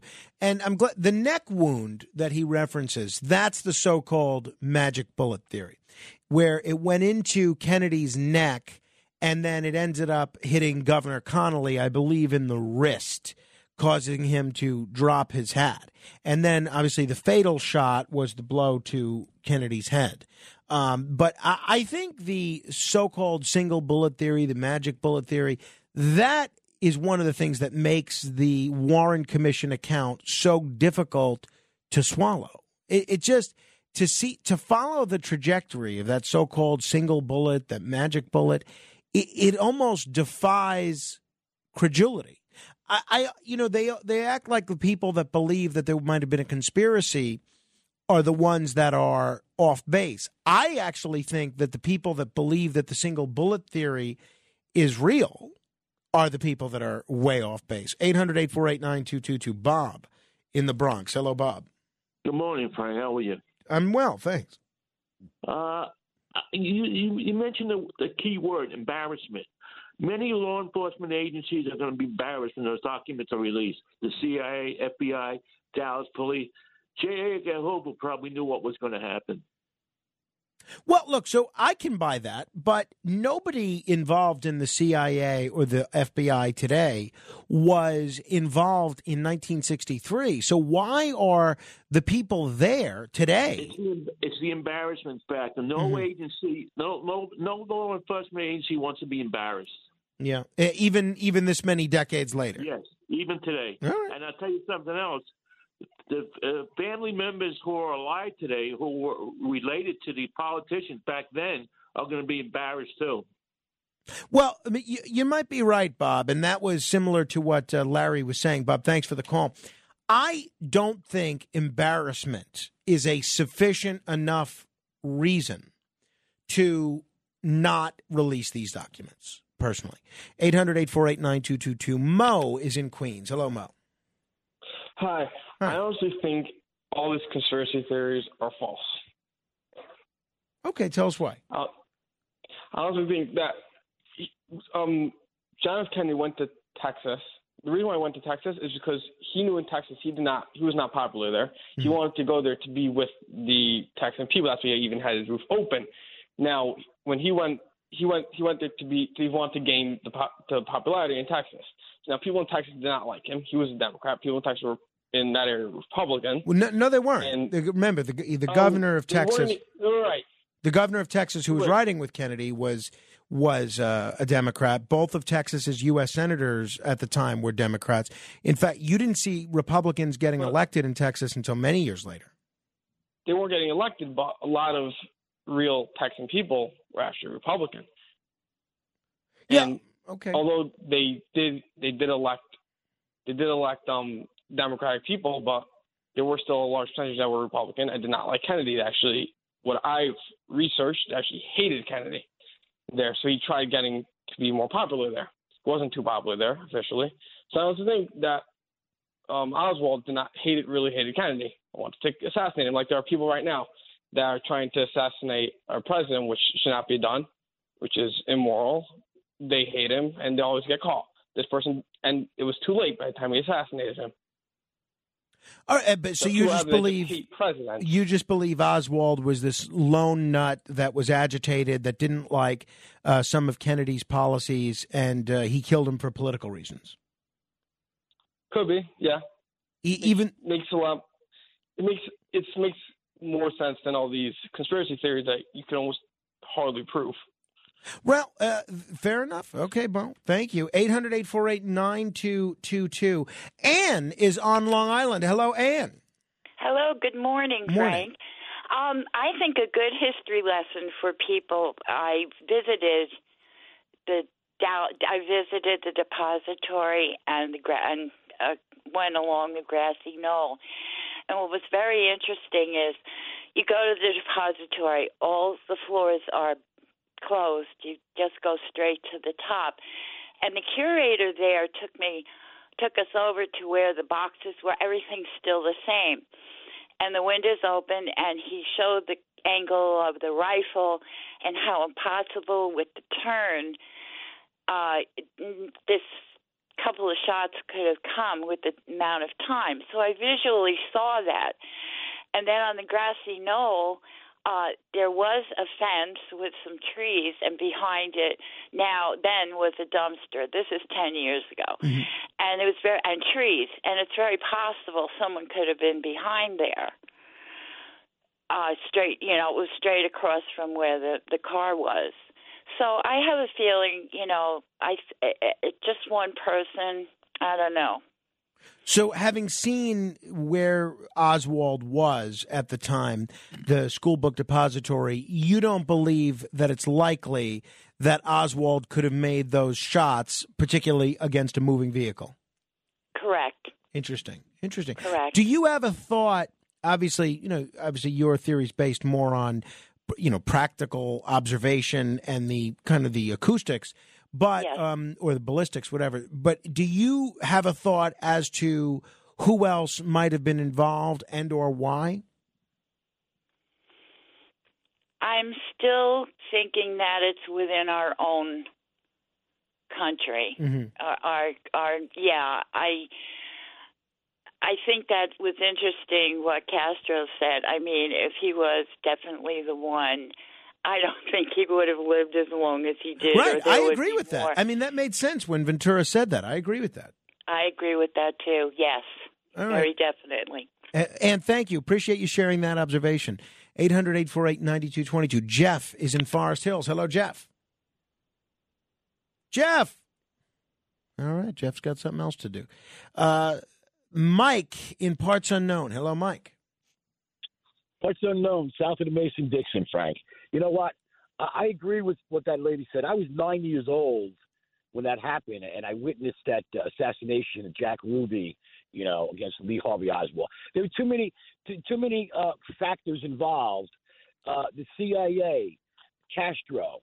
Uh, uh, I don't believe in the, you know, uh, Lee Harvey Oswald, that tough angle that he had. It's the grassy knoll. It's so many things, and they still haven't gotten to a definitive explanation why John F. Kennedy was assassinated. Because uh, too many, you know, too many uh, fingers in the pie. CIA, like I said, and, and it's ridiculous, and we'll never know because that's the way the government wants it to be. You know, it's a smoke and mirrors theory. I don't think will ever be uh, fully uh, uh, documented. You know, in my in my uh, understanding. You know. Well, that's why I, I think it's so important for these documents to be released. So we'll, we'll see where it goes. Thank you for uh, thank you, Mike. 800-848-9222. Uh, Tony is in Queens. Hello, Tony. Yes, uh, Frank. How are you? Good. Uh, Tony, uh, Tom Tony. Uh, Frank, uh, can you tell me uh, if what Bill O'Reilly's uh, uh, conception is of the Kennedy assassination? Yeah, he uh, does not believe that it was a conspiracy. Oh, Tony hung up. But the question O'Reilly wrote a book called Killing Kennedy, and uh, he does not believe that there was a conspiracy. I uh, I actually find it harder to believe that there was not a conspiracy than there there was. 800 848 9222. Bob is in Connecticut. Hello, Bob. Hello, Frank. Hello, Bob. Something interesting. A six-five Carcano. That particular rifle cannot be cycled that fast. You can put one on your hip and try to cycle it that fast, and it cannot be done. I have one. It was only dropped once, so it's in perfect operating condition. It cannot be cycled that fast. Yeah, so I don't know much about guns. You know, uh, Yeah, I was talking with um, Greg Kelly about this actually not long ago, and he believes that Oswald acted alone. He believes the single bullet theory, and he's got a lot more experience than, with weapons than I do. But um, what do you think? I, have, I prob- well, What do I, I don't know, but I, I'll tell you this: the pointed bullet that they show as the magic bullet, they never loaded the Carcano, the six five Carcano, with that particular bullet. The six five Carcano is a round, round-headed bullet. They never loaded it for that, so it's kind of interesting. No, very very interesting, Bob. Uh, so the key takeaway you're saying is you don't believe it's possible that Oswald did this all by himself. Not no, No, I got you. Okay, 800 848 9222. Tony in White Plains. Hello, Tony. Uh, good morning, Frank. Morning. Uh, you know, I'm listening to all this conversation, and I was in the military when John Kennedy was assassinated. I was with the 101st Airborne Division. And nobody's talking about what the proximate cause was for his assassination. All these theories, you know, have some validity to them. He was assassinated. But the reason for his assassination was the Vietnam War. The military industrial complex found out that John Kennedy was going to withdraw all American troops out of Southeast Asia. He knew we could not win that war. So, uh, with that, uh, Lyndon Johnson was vice president. He was in the pocket of the military industrial complex. So, by getting rid of them, Johnson steps in, and what happens to the Vietnam War? It escalates. General Westmoreland was the commander of the 101st Airborne Division prior to being sent to Vietnam. He told Johnson, Give me the 101st in 1965, and I'll give you Vietnam in 1966. Well, the 1st Brigade, the 101st Airborne Division, plus the 1st and 3rd Marine Divisions were sent to Vietnam. And they took those skilled combat paratroopers and they sent them up to the Central Highlands to guard the rice paddies when the mission was to use B 52 bombers to blow the hell out of the Ho Chi Minh Trail straight into Hanoi, and the 101st and the Marine divisions and other Army units would go in, and the war would have been over. But Johnson backed out, and Westmoreland was going to tell the American public the story. Instead, he was given another star. He kept his mouth shut, and the war continued. Now, fast forward a little bit. Johnson, in 1968, when he was on TV giving a, uh, a speech to the American public, he never told anybody, not even Lady Bird, that he was not going to run for president. But he announced it on national TV, which startled and shocked a lot of people. Now he could not be assassinated, and Humphrey would not be put in the presidency uh, as his successor, which would have per- uh, perpetuated the Vietnam War, God knows how many more years into the future. Well, I mean, Humphrey did seem to be making that transition to be more being more of a a peace candidate, more towards ending the war. You think he would have continued the war? Oh, absolutely. You know, I I served during that entire period, and uh, I was uh, I was a fan of John F. Kennedy. I was going to join the Special Forces after uh, after jump school. After he was assassinated, I decided to go into the 101st Airborne. I have spent over 30 years watching every movie made and all the specials and everything made about it. They all have they all have some positive aspects. But the best movie that was made at that time had to be made with the information given by a whistleblower. Because if you watch this movie, Executive Action, you and then with the knowledge you have today and everything that's transpired over 50 years, you'll see that all the pieces to the puzzle come together. You know, I haven't seen that film, but I will. Uh, I will check it out. It look. Oh, Burt Lancaster is in this. I'm going to see this. Oh, it's based on Mark Lane's book. I've read some of Mark Lane's work. He's very good. Hey, uh, Tony, it's a great call. Very interesting. And you know, I've spoken with. Um, a longtime CIA officer and veteran Ray McGovern uh, many times, and his theory is pretty similar to yours. He doesn't make the same claim about Hubert Humphrey that you do, but uh, he does buy into almost verbatim what you said about uh, the military industrial complex and their role in wanting to keep that Vietnam War going. Thank you, Tony. And the Cold War to some extent. I'm paraphrasing what Ray McGovern said. I, I don't have that audio ahead of me, but uh, maybe we'll, we'll cover that tomorrow because people seem really into this. Uh, if there's time, we'll do, you know what we'll do? We'll hold off on the mail until next hour and we'll take some more of your calls in just a moment. 800 848 9222. This is The Other Side of Midnight. Straight ahead. The Other Side of Midnight. It's The Other Side of Midnight with Frank Morano.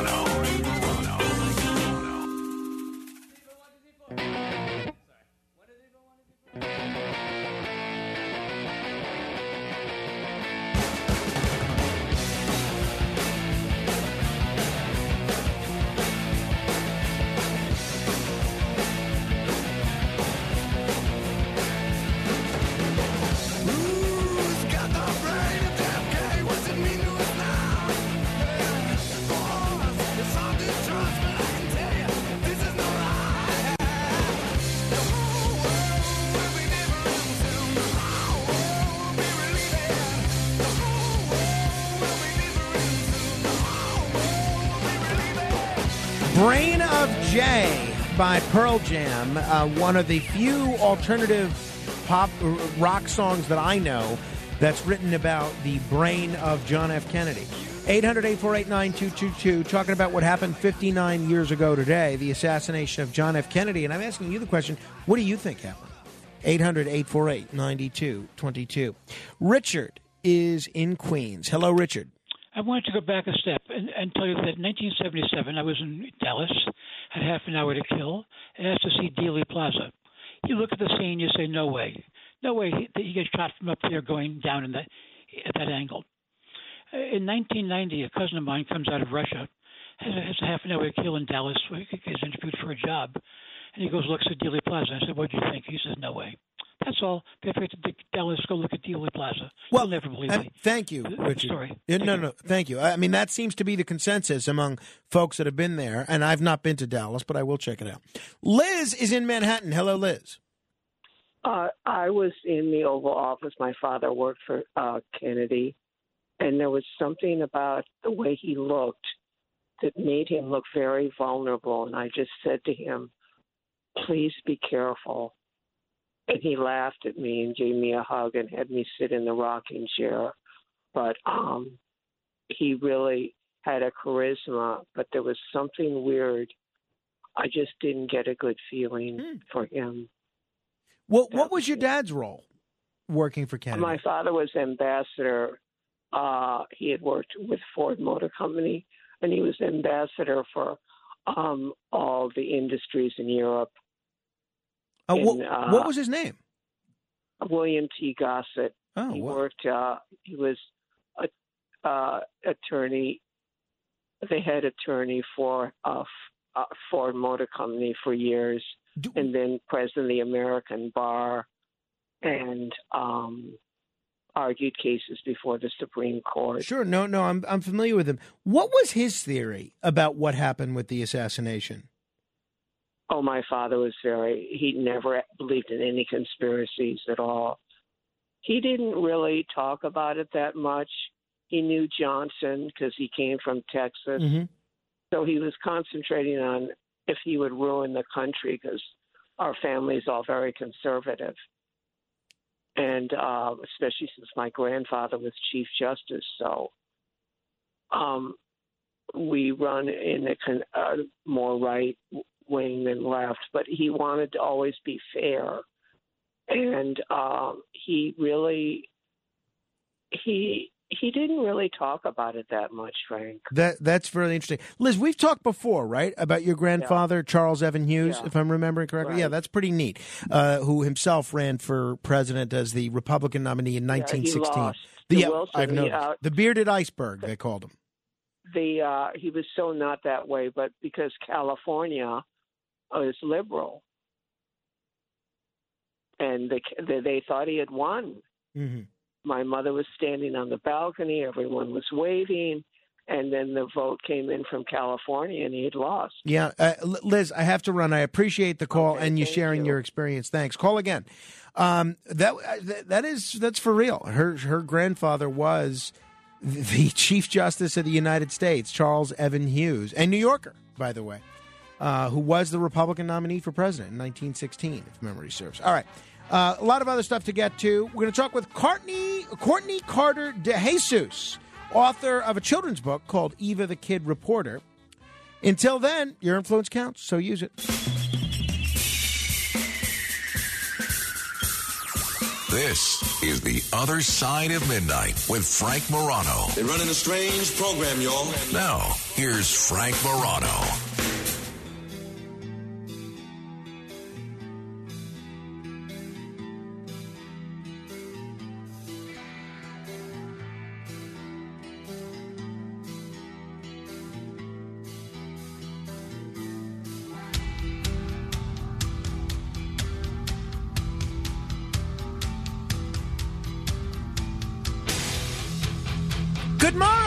This is the other side of midnight. I'm Frank Morano.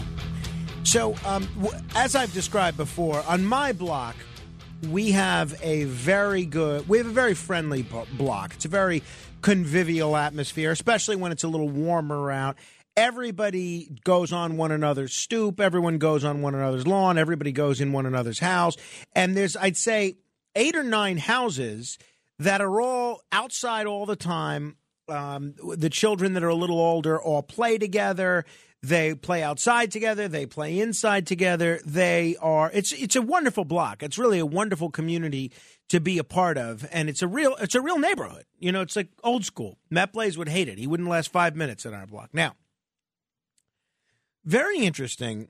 I wasn't going to mention this, but now I am, and I'll tell you why.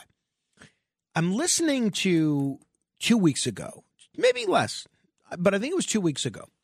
Our neighbors across the street, who we're very close with, but thankfully for the purposes of this discussion, I don't think they listen to this show. So if you run into them, don't tell them I'm talking about them.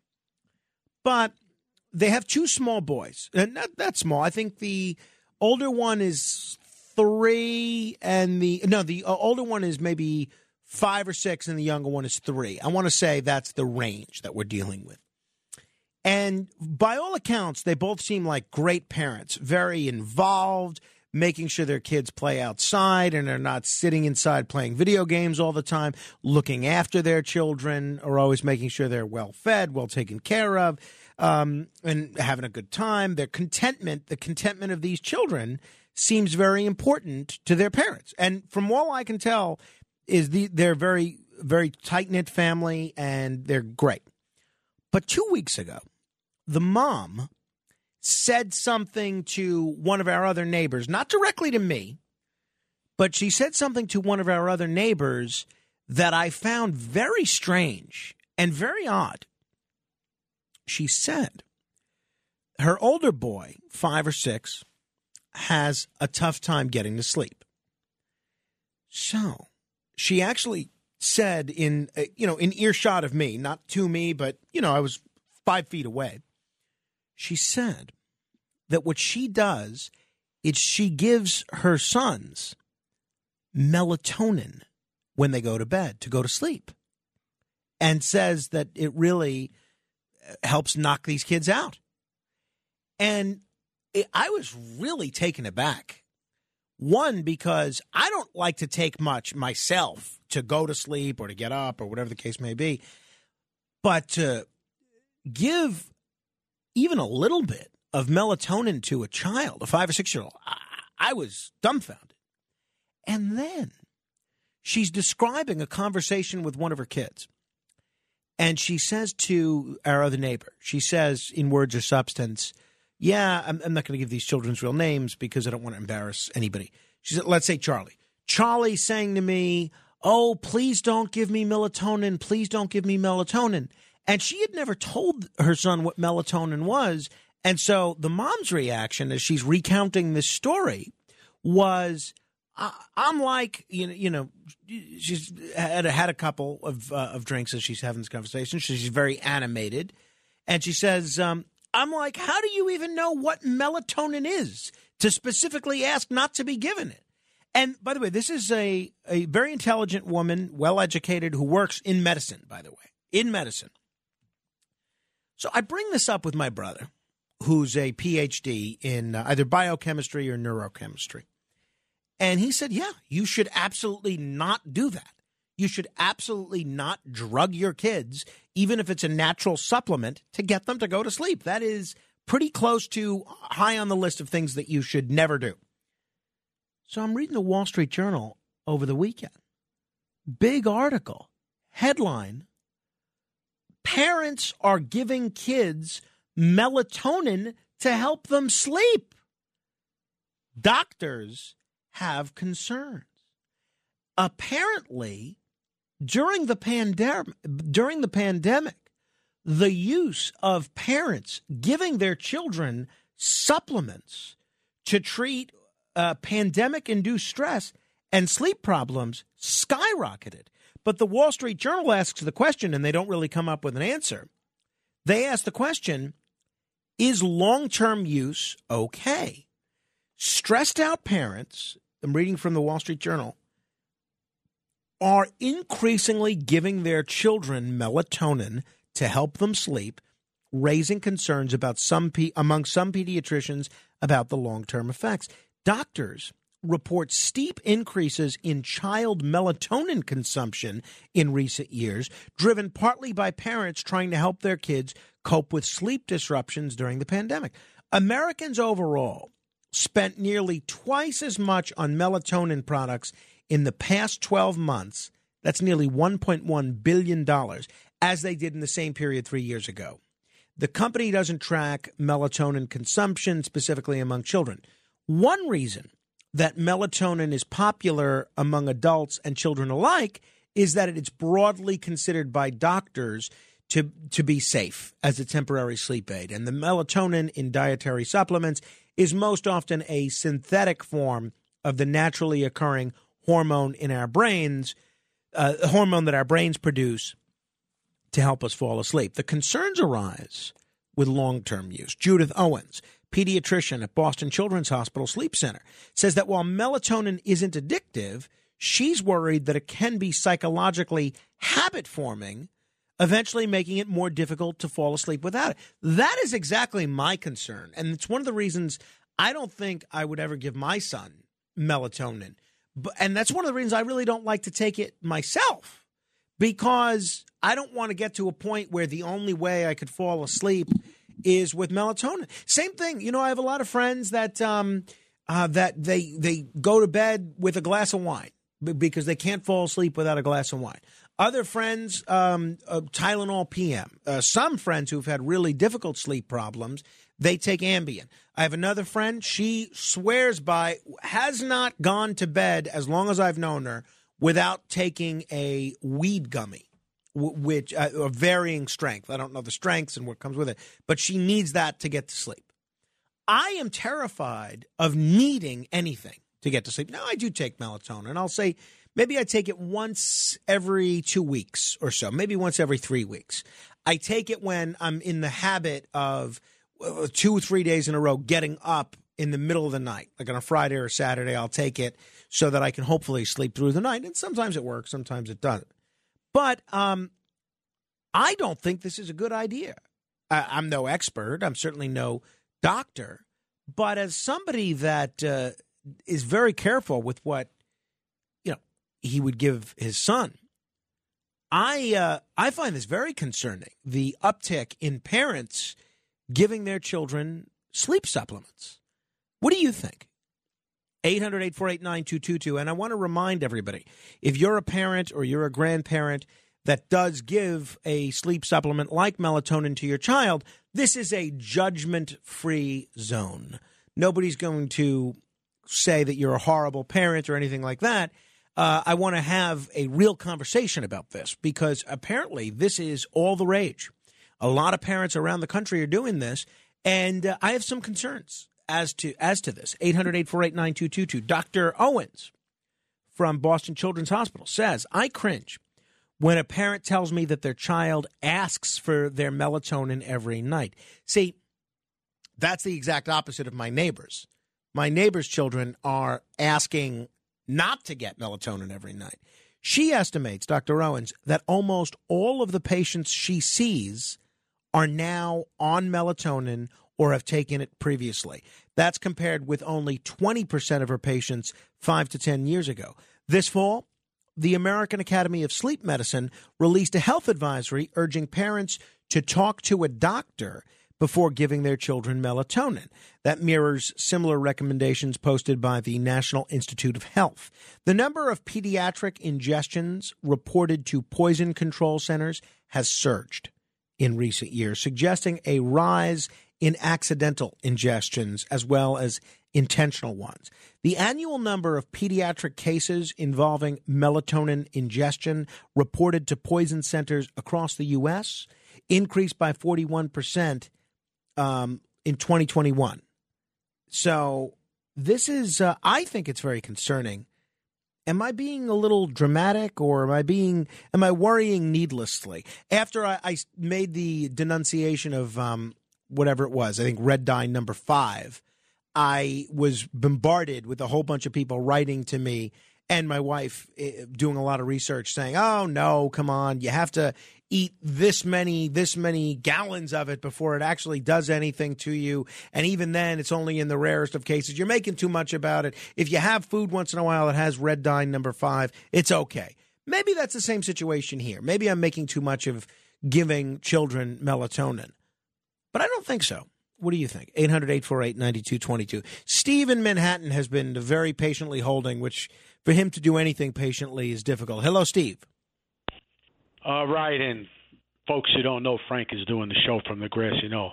Now, do you want me to uh, talk about red dye, or do you want me to talk about Kennedy for a couple of minutes? The the, sto- the the the the the floor is yours, Steve. Be heard on whatever issue you want. All right, great. First of all, the, for the newer portion of the audience, younger people, the Kennedy assassination is a, what's called a cottage industry. A lot of people make money on it. In high school, I wrote a book about it. I, I it was titled uh, uh, "Two Shooters but No Conspiracy." Two nuts showed up on the same day to kill the president. But the thing is, a lot of people have to realize what took place in that time period, and that solves the mystery. Um, I'm a firm believer. You know, they talk about cover-ups and conspiracies. You could throw that stuff out the window. I mean, what do you mean by a conspiracy or a cover-up? That the government knows who actually did this? Do you realize the meatheads we had in the government in the last 50, 60 years? They can't cover up nothing. And this is my take: is that in 1963, powerful people in this country, uh, the caller before the woman who had the grandfather's Supreme Court justice, father came from Ford Motor Company. Robert McNamara came from Ford Motor Company too. Remember that. But in 63, 64, the powerful people in the country, whether in politics, law enforcement, or in uh, corporations, they did not want this murder solved. Okay, that's why there'll be nothing in the archives on this. Well, so then why I won't they just release the documents if that's the case? They can, they can do it because it's some pa- parts of it could be embarrassing, but it will not solve the mystery. No, no, I this case. believe that. I, I don't think there's some document uh, sitting on a shelf in the National Archives somewhere and says that the uh, the real c- uh, killer is uh, George George Simpson. No, I I, I, don't- I think you're exactly right. Uh, Steve, No. thank you for the. Oh, you, Wait, go can I ahead. finish? Can I finish? Oh, wow. I didn't really. We Come were on, I got going. some good parts here to finish boy. up with. Oh boy, go ahead. Can I do it? Please go okay. ahead. Uh, just three quick things here.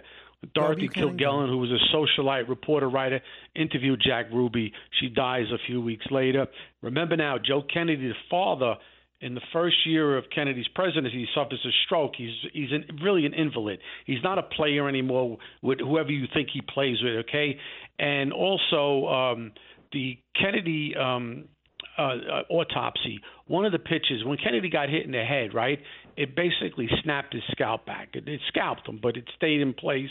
And when they took one of the one of the autopsy photos, the back of his head is well known. All the doctors interviewed in the in the emergency room in Dallas all said the back part of the right of his head was blown out. They took his scalp and they pulled it back over his skull to cover a massive head wound there. Mm-hmm. And I'll just finish up with this. Oswald used this is where the real gun guys know. Oswald used a single bolt action gun.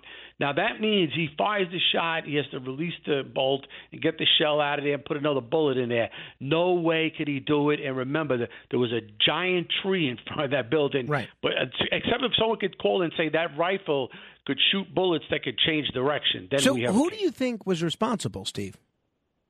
I don't. I don't. You know what? I do have theories on that, but I, I, really don't. I just think it just adds to it. I, I could put together, but I would tell people if you investigated this, I would go over Oswald with a fine comb. I mean, really, I want to know who he was collecting baseball cards with. Uh, Jack Ruby. I, we know his connections, but I would really go deeper with him, and I want to know what he told Dorothy Kilgallen too before. yeah, well, I was talking with that about with uh, Mark Shaw, the author of the book, "The Reporter Who Knew Too Much." Uh, last week, he's going to join me again next week. We'll follow up on that. Thank you, Steve. Um, just to go back to this melatonin situation, where with this trend of children uh, taking melatonin, sleep doctors and mental health professionals are expressing concern about this, but they're not exactly raising warning flags about this. They're not exactly telling parents don't do it. They're um, concerned about increased use in children because there's so little research on this. Sleep doctors say they have more questions than answers about children and melatonin, including whether long term use could reduce efficacy or could affect the body's natural production of melatonin or other hormones as they enter puberty. That's one of my big concerns. That's why I wouldn't give my son melatonin. Uh, curious what you would do. 800 848 9222. Donovan is from Canada. Hello, Donovan. Hi, Frank. Uh, great subject and something I can relate to. Uh, I know I've been on the show before. I've been completely blind since birth, and also happen to have a father who is an endocrinologist. Oh, really? All the, yeah, he was up on all the sciences Sure. and and was curious about different things. And he'd read an article back in the mid '90s about um, melatonin being useful for blind people because um not having uh, proper circadian rhythms, not being able to see light and dark, uh, our sleep patterns can be out of whack. And so I remember when I was 11 years old. He uh, started uh, giving me melatonin at night, and we tried, you know, a month on, a month off. Uh, it definitely helped. Uh, I definitely got to say, when I was leading into the the summer, uh, my parents, you know, took me off it because it wasn't as as necessary to have, you know, the same amount of restful sleep as I wasn't going to school the next day, and it was it was something to get used to for the first few nights not taking it. So I can attest both to the helpful qualities of it as well as the psychological uh, addictive qualities. If you had an 11 year old child, would you be comfortable giving giving that child melatonin regularly? I think in very small doses, uh, and I'd have to to figure out, you know, why they weren't sleeping properly. If it was something going on psychologically, if it was just an overactive brain, I'd probably want to do it in conjunction with something like um, relaxation exercises or something to calm their brain down before going to bed, and and try, you know, those sorts of remedies before resorting to drugs. Interesting. Hey, uh, Donovan, uh, do you still take melatonin today? You know, it's funny. I, I will take it on occasion. Um, I find it actually makes me too drowsy. But the, the kind of long story short, I, I injured myself. Uh, I have a back injury due to an ankle sprain from a ski injury years ago, and so I'm now taking amitriptyline for the nerve pain, and that actually takes the place of melatonin because I find not only does my back feel better, but I, I tend to sleep incredibly well. I would Uh, think, yeah, maybe, Donovan, that you know, skiing when you can see is dangerous enough, but I have to think that blind skiing is incredibly precarious. Well, I've I, I've done it all my life, Wow. ever since age three, and um, actually had the opportunity earlier this year to go ski in the backcountry for the first time uh, with a, um, a group of other blind skiers. But I've just been very lucky. Our, our, our home mountain, or the mountain I use, is Whistler Blackcomb, which is two hours away from Vancouver, and they have an excellent adaptive ski program. Um, where they get uh, people of different disabilities out on skis, and I've also trained my own guides to do it through use of a, a walkie-talkie system. Like um, uh, I've got a microphone in my helmet, and they have a, or a, I have a headphone, and they have a microphone. Tell me where to turn. That's wild, Donovan. I give you a lot of credit. You're a better man than me. Thank you for the insight. Appreciate it. Um, so, talking about this trend of parents giving their children melatonin, I was very alarmed when I heard my neighbor say this, and very surprised, quite frankly, because she seems like such a good mom. But apparently, this is the thing to do now: is to give your kids melatonin to help them sleep. And Nicole Christian Brathwaite, who's a child psychiatrist at Well at uh, Well Minds Psychiatry in Boston, said to the Wall Street Journal, "It's difficult to even answer the question when a parent asks, "What's the risk?" Because many parents reached for melatonin to fend off sleep disturbances during the pandemic. Sometimes it was at the suggestion of their pediatrician, their other doctors, mental health experts, and a growing number of because if you have a child that won't sleep, right? Is it better to have them sleep with melatonin or to not have them sleep? I think the answer is probably with melatonin. But then if they need it every day, does that become a problem? I think it does. So, um, approximately 80% of Dr. Christian Brathwaite's child and adolescent patients in the past year are currently taking or have previously taken melatonin. So I'm surprised more parents are not weighing in on this to tell me about your own experiences. 800 848 9222. Prescriptions are required to access melatonin in many countries, not in this one. It is available over the counter right here in the United States, included uh, including as sugary gummies, which children really like. 800-848-9222. Dave in Dumont. Hello, Dave. Hey, Frank. How's it going tonight? Good. Thank you. Good. I, I want to let you know that I am an insomniac. I've been Thank an ins- goodness. I need the listeners. Well, sometimes I do sleep uh, during the night. I go to bed around two o'clock in the morning or three in the morning, and it takes me like an hour and a half to get to sleep because I have to go through a whole ritual, uh, meditation, relaxation cassette, uh, and then that helps me to fall asleep. But uh, you know, then m- my sleep is very erratic. I've been taking Xanax for 28 years. Yes, and I, it used to work. I was taking one and a half milligrams when I first started in like 1994. I went to uh, Columbia Presbyterian Hospital to detox off of Xanax, and let me tell you what a nightmare that was. They had me as a drug addict that I was shooting up. They had me looking at videos of drug addicts and everything, and the psychiatrist that was there, this lady was a nut. And I was like, and they wouldn't. I went in voluntarily, and they wouldn't let me leave. Well, I mean, I mean I'm sorry for you, that whole experience, but um, what would you do if you had a child that was having a difficult time with sleeping? It sounds like obviously Xanax is off the table. But would you give them melatonin?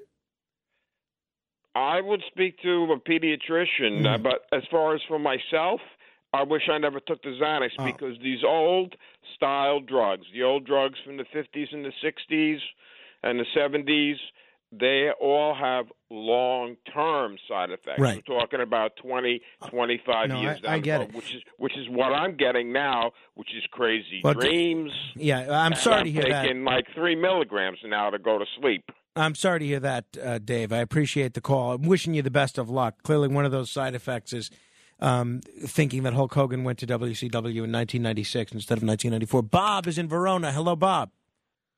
Hey, um, I just you know just a thought. I so I, I'm dealing with uh, cancer, and so my my pattern is all you know. No, thank you. And uh, you know my my sleeping pattern is all messed up. So yeah, I started taking other things because like your last caller, um, you know, take a Xanax at night because your brain's just spinning thinking about things.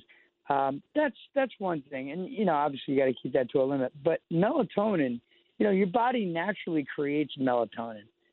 So when you're giving your child melatonin, you're giving them something that that your body already produces, like testosterone, like anything Right. else. You know, so you you now you're, you're you're tricking your body. I mean, what what they're giving these children is something that's gonna it's going to cause a long term effect as far as their their their sleep patterns. well, Bob, that's down the road. exactly that's exactly my fear. So, uh, are, are you a parent? no, fortunately, fortunately, I never had. No, kids. okay, well, uh, uh, but Yeah, if, yeah. if you But had, I'm, I'm an uncle a million times over. great, yeah. okay. So if you had a child, or if you were if you were looking after your niece or your nephew, and they just can't sleep because they're anxious, because they're stressed, whatever the case may be, they can't sleep, and they're suffering from insomnia um, all the time. What would you do? Would you give melatonin a try?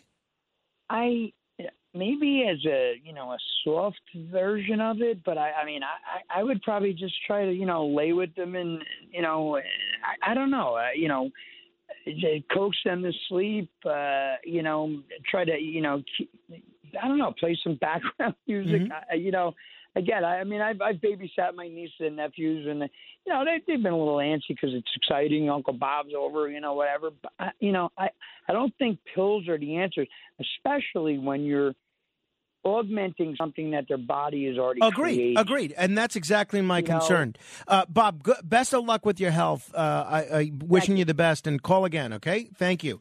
800 848 9222. I want to make note of one thing uh, serious problems following, and I researched this. This was the first thing that I researched after hearing my neighbor talk about giving her kids melatonin. Serious problems following accidental or too much melatonin use are incredibly rare in children.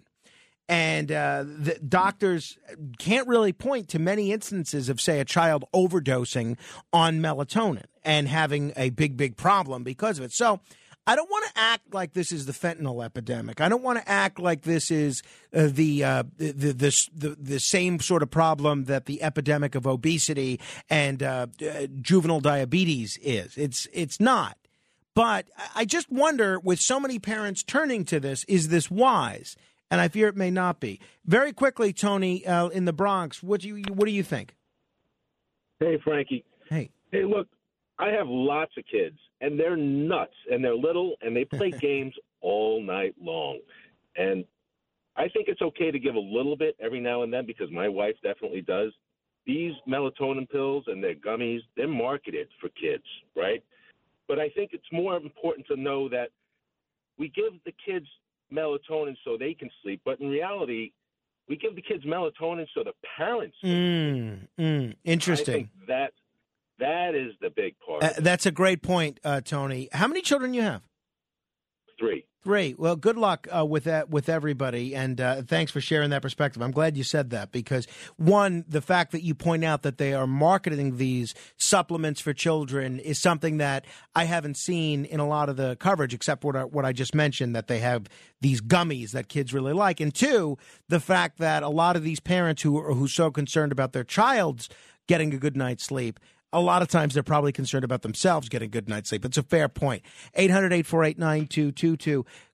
Speaking of children, Courtney Carter DeJesus joins us next. She is the author of a new book called Eva, the Kid Reporter. Straight ahead. The Other Side of Midnight with Frank Morano. Other Side of Midnight with Frank Morano.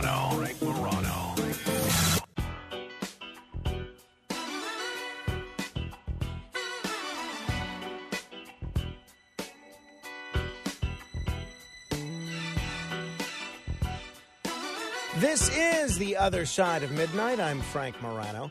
And as the parent of someone who is going to be one on Friday, I can't tell you how many gifts we have gotten over the course of the last year and a half that we'll never use. Uh, things that we are going to have to donate, give away, or in some cases throw away, which in some cases we have never opened. And I hate doing that, and my wife hates doing it. And, and Carmine, to the extent that he is able to express dislike about anything, he doesn't seem to really enjoy doing it. But there's one gift that I always really treasure, and that's when people have sent us books, and we've been very, very blessed to have a broad collection of children's books. We've bought him a bunch, and a bunch of people have gifted him books. In fact, at uh, my wife's baby shower, instead of uh, instead of a gift, we asked everybody to bring one of their favorite children's books, and now he has just a phenomenal library. So I've become quite a student of what makes a good children's book and what makes a bad children's book. And you would be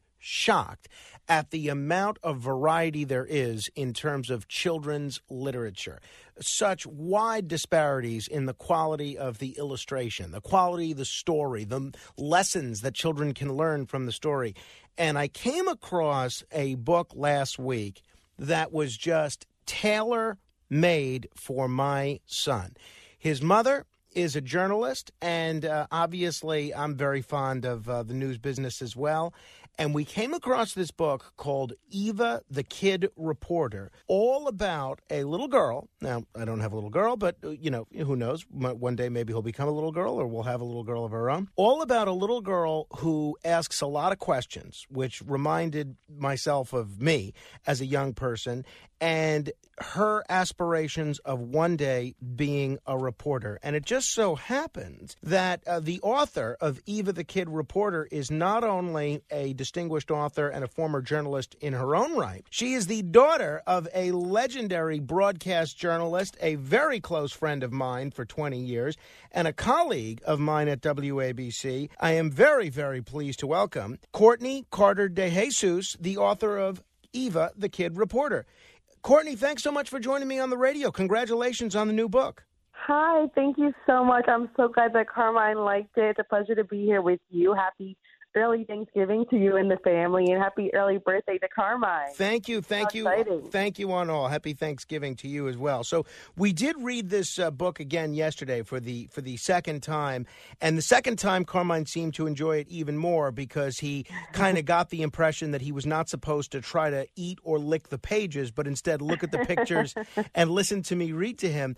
But uh, obviously, you were the daughter of a journalist. I have to think that probably influenced your own uh, choice of career to go into the broadcast uh, medium. Is that fair to say? Yes, well, first of all, I'm glad that Carmine found the book not only entertaining but very tasty because I have a year and a half um, uh, daughter at home and she does the same thing. So she she likes to look at the words, but she likes to also, you know, just experiment with it. It's what they do at that age. Um, but yes, so as being that you're a colleague of my father's, you know his background, his history, and it definitely influenced me and influenced the book. My father put a microphone in my hand when I was around five or six years old. I'd run around with him at City Hall and to various parties and political events, national conventions in terms of politics. We traveled together as a family. And so journalism has always been in my life since day one. Well, that's wonderful. By the way, how many uh, political conventions did you end up going to as a child?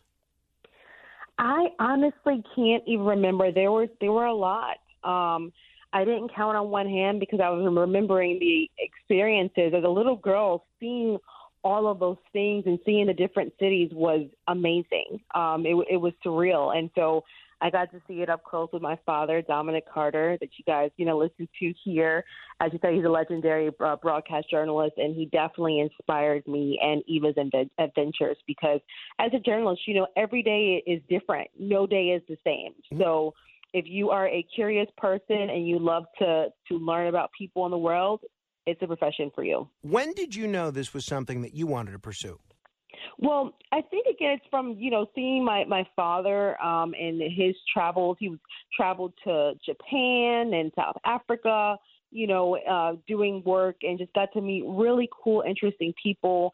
Got to change a lot of lives and change uh, laws and just saw what he was doing. And so as I got older, um, my only interest was getting into Syracuse University, which, as you know, has a great uh, journalism program. I went to the SI Newhouse School of Public Communications. And so I also loved to write when I was younger, and it was just a natural fit. I, I loved uh, learning about people, and I loved writing and seeing my dad. It just all came together, and I wanted to pursue that career path. So. How about um, your decision to write this book, Eva the Kid Reporter? It's a wonderful book. Uh, the illustrations are by Patricia Braga, but it's a, a great story with a great central character. And uh, like I said, even though it's a children's book, I found myself empathizing with, at, at sometimes, Eva's uh, circumstances throughout the book, and at sometimes her parents' circumstances throughout the book. What made you want to write this? Well, you know, as you know, you're a fellow parent, um, and COVID affected all of us, right, in different ways, everyone in this world. And for me, um, COVID was a time of, of deep reflection, like it was for a lot of people. And so I was actually home with my son, who's now uh, almost 10. But I was home with him during COVID. And to keep ourselves entertained, we read a lot of children's books. And like you said, these children's books have such great messages. There's so many things that you can learn from them, even as an adult reading it to your child. It seems like they're speaking to you, the parent, sometimes.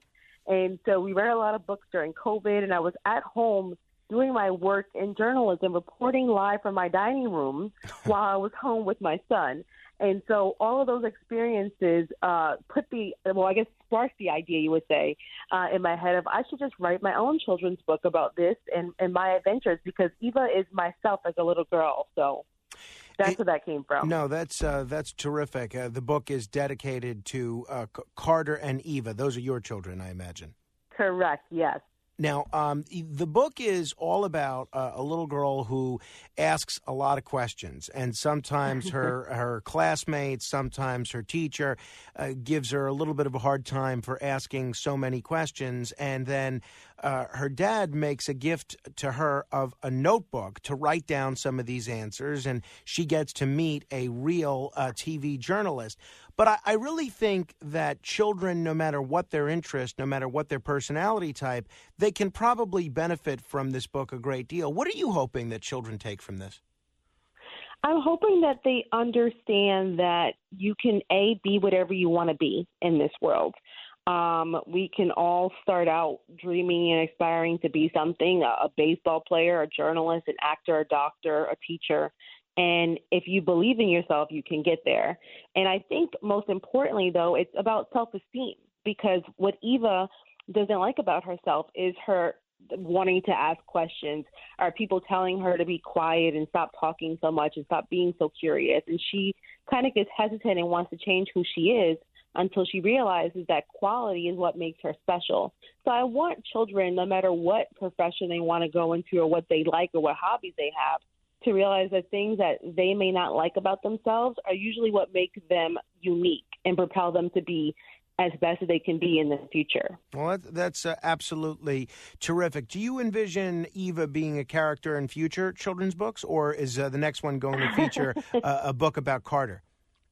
You know what? I've actually heard this several times from different readers, and I didn't even um, think about that in terms of her future because I was so stuck on on her present character and getting that out there for the young girls her age and the young boys her age as well. But the readers sparked the idea for me that this may be a series where we're going to see Eva get older and she's going to go to middle school and go to high school and see that happen for the kids and see the progression. But yes, there will also be another book um, about my son Carter, and he's really into YouTube and social media. So I think it's going to be something about being an influencer, which is a totally new career that wasn't even around, you know, 10, 20 years ago. Well, that's so, terrific. I'll, I'll, look forward to reading. Uh, I'll look forward to reading that one as well. Uh, I know you were a journalist out in Rhode Island. Did you intentionally choose to go out of New York because your father was so well established in New York, or did you go out of New York because uh, you felt that it would uh, be easier to start your own journalism career there? W- why did you choose to go to Rhode Island? Uh, I think it was both. So I did, you know, as you know, you're a journalist, so uh, in the journalism field, a lot of times you move around sometimes, particularly in broadcast journalism, um, because of the different TV markets as you're getting started in your career and you're younger, trying to get to the bigger markets like New York and Chicago and LA. Um, but yes, my dad is such a big presence, um, you know, not only locally but nationally, that it is hard for someone to see me and not see his work and his body of work is so extensive and he's had such a great career for the past 30 years um, that I did want to branch out on my own. Um, although I will definitely take the association with him any day because he's fantastic at what he does. You know, you know that. Um, as his colleague. Oh, nobody so, better. Nobody better. That's for sure. Absolutely. Thank you. Thank you. So it's definitely a great legacy to have, but people definitely when they see me and they hear my name and my last name, it's, they hear, you know, my father's last name. Um, it doesn't help that we also look very much alike. So, like twins. I, I, think you're a little prettier than he is. I don't want to. Oh, uh, thank you. I'll take that. I don't, I don't know. If, I don't, I don't want to slight him in any way, but if people are just tuning in, we're talking with uh, Courtney Carter DeJesus. Uh, she is the author of a new children's book. It's called Eva the Kid Reporter. It's terrific. It's a uh, it's a quick read, and I can honestly say it's the last book I read. So if uh, you want to check it out, it makes a great gift for the holidays. If you know someone with a child, or if you know someone who has an inquisitive child, or if you know someone who's in, expecting, it's a, a terrific uh, book. Eva the Kid Reporter. Uh, what is the best way for people to get it, Courtney? Is it Amazon, or do you prefer people get it some other way? Yeah, so I have a website which is evathekidreporter.com. Again, that's evathekidreporter.com. Um, but it was picked up by Walmart and Target and Barnes and Noble and Amazon, which has been fantastic. Um, so if you like to get it there, um, it's also available there. Um, but it is available on my website, evathekidreporter.com. Well, that is absolutely terrific. I see that you have uh, made the transition, like a lot of journalists have over the years, to instead of covering the news, helping to make and shape the news. And now you're actually working for the treasurer out there in Rhode Island. Tell me a little bit about that transition. Yeah, so it's it's been great. Uh, he's a very intelligent man. The treasurer of Rhode Island is currently um, Seth Magaziner, who's also now the congressman elect for Rhode Island. Oh, are you Uh, going to be uh, going with him to the congressional office, or are you staying with the treasurer's office? Or are you? Oh, you- you're trying. You're, you're trying to get the exclusive. There you go. I will definitely let people know know soon uh, what what I am doing. But that was a good one there, though. You almost got me. um, well, congratulations. That's great uh, to him and to you. That's wonderful. Uh, that that that's wonderful. Do you miss reco- um, covering the news, and do you think that you might ever go back? You know, never say never, right? I think uh, journalism is very addictive uh, uh, because I just feel like you get to see so much and do so much and be in so many different places. Um, right now, you know, I'm focused on politics. I've always loved politics. I think it was just being in that political arena since I was little. Um, and there's also a lot of things that you can do in politics to help people and change lives. So that's that's what I'm doing now. That's where I'm at now. But I never say never to going back into reporting. Well, that's absolutely uh, terrific. People can check out the book, evathekidreporter.com. How old were you, Courtney, when you realized that your father was either famous or well known, however you want to describe it? How old were you? um, I would say about um, six, seven. We would go to stores or go to the post office or just you know run errands, and people would would point or they come up to him and and want to have long conversations and ask him about you know the stories he's reported and ask him about his politics and I was just wondering why everyone wanted to talk to my dad. You know, just I'm like, well, what do you do, Dad? You're just you're just my dad. Um, and so I would say about Eva's age, actually, in the book, which is about six, seven, I started to realize that, oh, okay, well, he does something that makes people want to, you know, ask him questions and talk to him. And I don't know why they're pointing to him on the street, but I don't think that's normal. So it was around around that age that I realized something was a little different. Did did having a parent who was a journalist help you avoid any of the rookie mistakes that people generally make when they're starting out in news journalism? And are there any specific examples you could think of? Um, I think it did, but at the same time, you know, my father let me be my own person. Um, he's definitely, you know, my biggest cheerleader um, professionally. He was able to kind of give me a, a master's degree, you know, Mm. in journalism starting out because I grew up with him. You know, I grew up in the same house and I and I watched him write scripts. I watched him go over and over um, on questions that he would ask people. I watched his his interview techniques.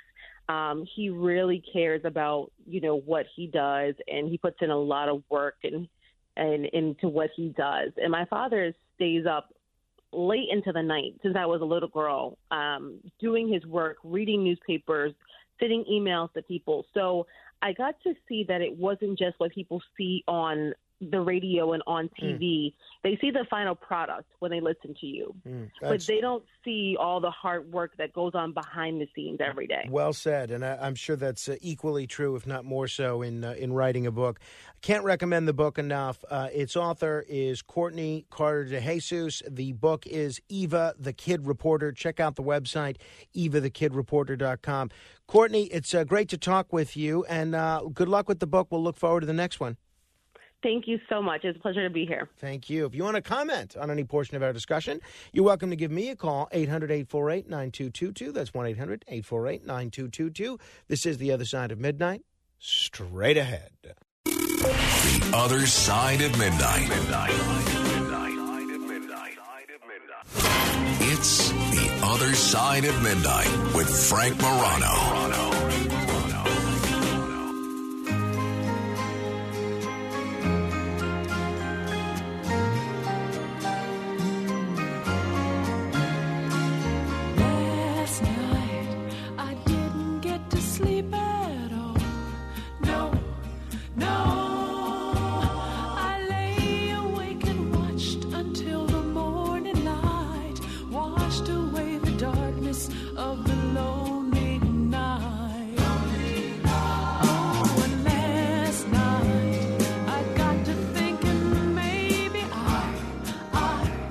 Last night, I didn't get to sleep by the fifth dimension.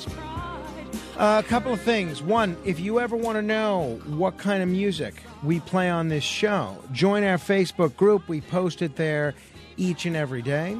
800 848 9222 if you want to jump on board by phone. And um, if you do join that Facebook group, we would actually ask you, if you're able, to pretend that our Facebook group is Senegal. What do I mean by that? Well, uh, Senegal actually has a reputation for being one of the nicest countries in the world to to strangers. They actually pride themselves on being nice to people and being hospitable to people.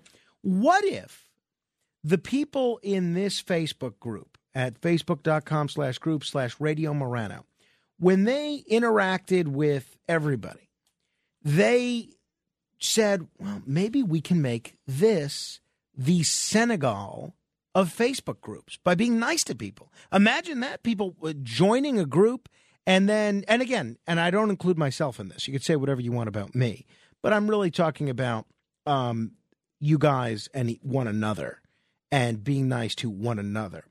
The people of Senegal take so much pride in their reputation for exceptional hospitality that the name of their national team, and you'll see this in the World Cup, it roughly translates to the Lions of Hospitality. That's their soccer name.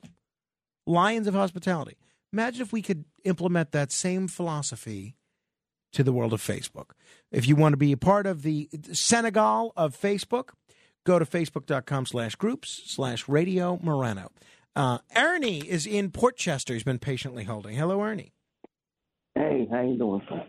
I'm well, thanks. So, before I say much, there's a uh, website, jfk.org. I don't know if anybody's mentioned that, uh, but it, ha- it, it involves the uh, Secret Service men that were in the car behind and has a lot of insights that nobody's brought up, I bet. Um, and as far as uh, uh, Oswald being able to take him out at that distance, given all the factors, he could do it. You, oh, so you think he could do it? He could have been the lone gunman. Yeah, oh yeah, oh right. yeah. So is that what you think happened? You think Oswald acted alone? Yep. Okay. And uh and well, not alone because Oh, not they in JFK org, and this explains some of the cover up. They think it may have been done by a Secret Service agent by accident in the car behind. Well, I mentioned the the accident theory. Uh, Bonar, um, I don't remember the gentleman's name, Bonar something, has popularized that. So yeah, that's out there. Ernie, thank you. I appreciate you sharing your uh, your insight and your opinion. Uh, one quick thing I do want to mention: the Associated Press, to their credit, has fired reporter James LaPorta. Now, I, I don't like to see anybody lose their job, but I'm pretty happy to see this guy lose his job because it at least shows that the Associated Press cares at least a little bit about accountability. James LaPorta, a horrible journalist who cited a single unnamed U.S. intelligence official to inaccurately report that Russian missiles had killed two people in Poland, has been fired. Um, the story for which the AP ultimately published a correction, to their credit, was the subject of a great deal of criticism after it was revealed to be incorrect. This story and his inaccurate reporting, this is not an exaggeration, it almost started a world war. It almost started NATO versus Russia. Um, and it got that, it was about to heat up that Cold War in a hurry. And what's, so- I, what I think you need to keep in mind whether you're seeing Professor Scott Galloway on Face the Nation talking about Elon Musk and Russia and Twitter and how Twitter and the Russians got Trump back and reinstated, or whether you see reporter James LaPorta citing a single unnamed source to inaccurately report that Russian missiles killed two people in Poland. We are now in a moment where the media and the punditocracy is hysterical and they're rushing to blame Russia about everything. They're rushing to blame the Russians. The next time you hear something that's groundbreaking, that's unbelievable, like Russia fired missiles into Poland, or that uh, uh, the Russians got Trump reinstated to Twitter. Ask yourself one, does this make sense? Two, what is the evidence of this? If the evidence is nothing or a single unnamed source, then I think maybe you have to think, okay, maybe I should think twice about believing this. So I'm I, again, I hate to see anybody lose their job, but I'm glad this reporter has been fired. He literally could have taken us to nuclear war had there not been cooler heads prevailing. So I'm glad that uh, things have worked out a little bit better, and uh, that uh, you know we didn't rush into anything that we couldn't take back. All right, 800 848 9222. We're going to do the mail in just a moment. That's 800 848 9222. You know what I received yesterday? A giant bag of soybeans because I am going to be making the Ralph Nader lentil soybean soup that I tried to make a couple of weeks ago. So I have lentils, I have soybeans, I have just about all the ingredients. My plan is to make this on Friday. I'm tasked with cooking dinner for uh, my wife and Carmine on Friday, but I have enough soybeans for a lifetime. So, does anybody else know of recipes that I could use all these soybeans for? If you do, email me, frank.morano at wabcradio.com. Until next hour, help control the pet population. Get your dog or cat spayed or neutered.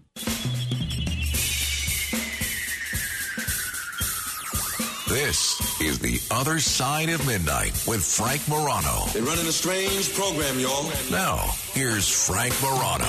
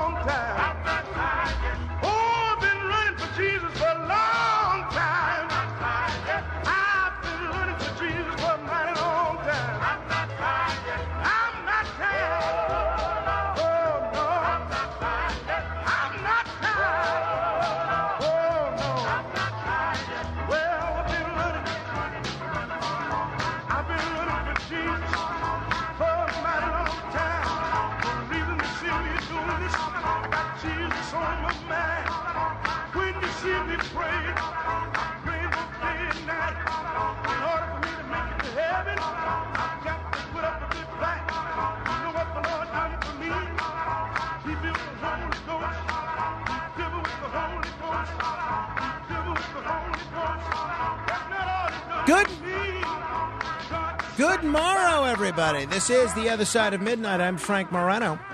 Uh, let me tell you something. I hate these speed cameras. Uh, look, and I recognize the importance of them, and I recognize the value that they can play in getting people to slow down. I'm all for it in a school zone. I'm all for it in uh, during school hours. I just find it really irritating, quite frankly, that I have to get zapped $75 if I'm driving 40 miles per hour in an area that that is basically keeping up with traffic and that's supposed to be 30 miles per hour. But okay, that's me. I recognize that speed cameras and red light cameras are a thing, and I have never tried to obstruct or obscure my license plate. Now, maybe our brethren in New Jersey can't relate to this, but in New York and a whole bunch of other states, speed cameras and red light cameras, well, actually, the New Jerseyans can relate to this because you guys had all this for a while before uh, Assemblyman uh, Declan O'Scanlan or Senator Declan O'Scanlan uh, waged jihad and had New Jersey get rid of all these. But these are all over the country, these speed cameras, these red light cameras, cameras that observe your vehicle doing something it shouldn't. Maybe it helps solve a hit and run. Maybe it um, forces you to pay a toll. But whatever the case may be, these are only things that can be done if your license plate is not obstructed. So there's this big trend of people getting little stickers that maybe look like a piece of debris, or maybe look like a leaf, or maybe look like some mud, maybe look like some dirt. and they actually take these stickers and put them on their license plate so that if they're uh, picked up speeding through a speed camera zone or going through a red light camera zone, they don't get the ticket because it can't read one of the digits on their license plate. Now, of course, this is totally illegal, but people are still doing it. You know, if you look at it with the naked eye while you're in traffic, a lot of times you might not even notice that it's a sticker. You might think it's a leaf or a, or um, a piece of mud or something or a piece of dirt or something. But people are using these stickers. Is that right? Should you be able to use these stickers? I think obviously the answer is no. And I, I would never do that, even though I've gotten whacked with this speed camera multiple times by now. Here's a trickier question What happens if you see a vehicle parked that has one of these stickers on their license plate? What can you do? What should you do? What would you do? Matt Blaze, if I am someone who hates the fact that these people are violating the law by having these stickers on their license plate, in your opinion, would I be within my rights to remove the sticker from that license plate? No. Why? It's none of your business. Uh, Kenneth. Because it's their property, technically. It's on their car, so technically you can't. Even though it's totally illegal. Yes. Okay. Well, let me tell you about a lawyer named Adam White. Now, again, I, I don't think I would ever be in this position because I'm so oblivious.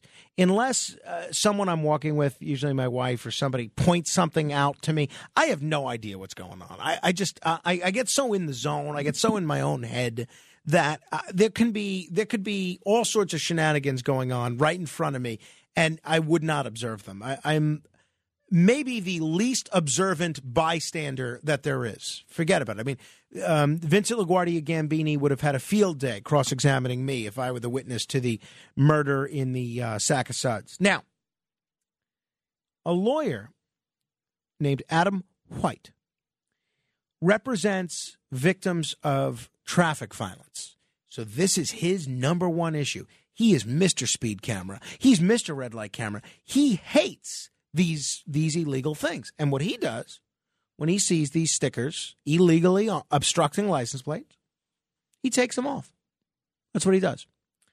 So he was he saw a car, a Chevy SUV with a piece of plastic obstructing a single digit on its license plate on 4th Avenue in Brooklyn last Friday.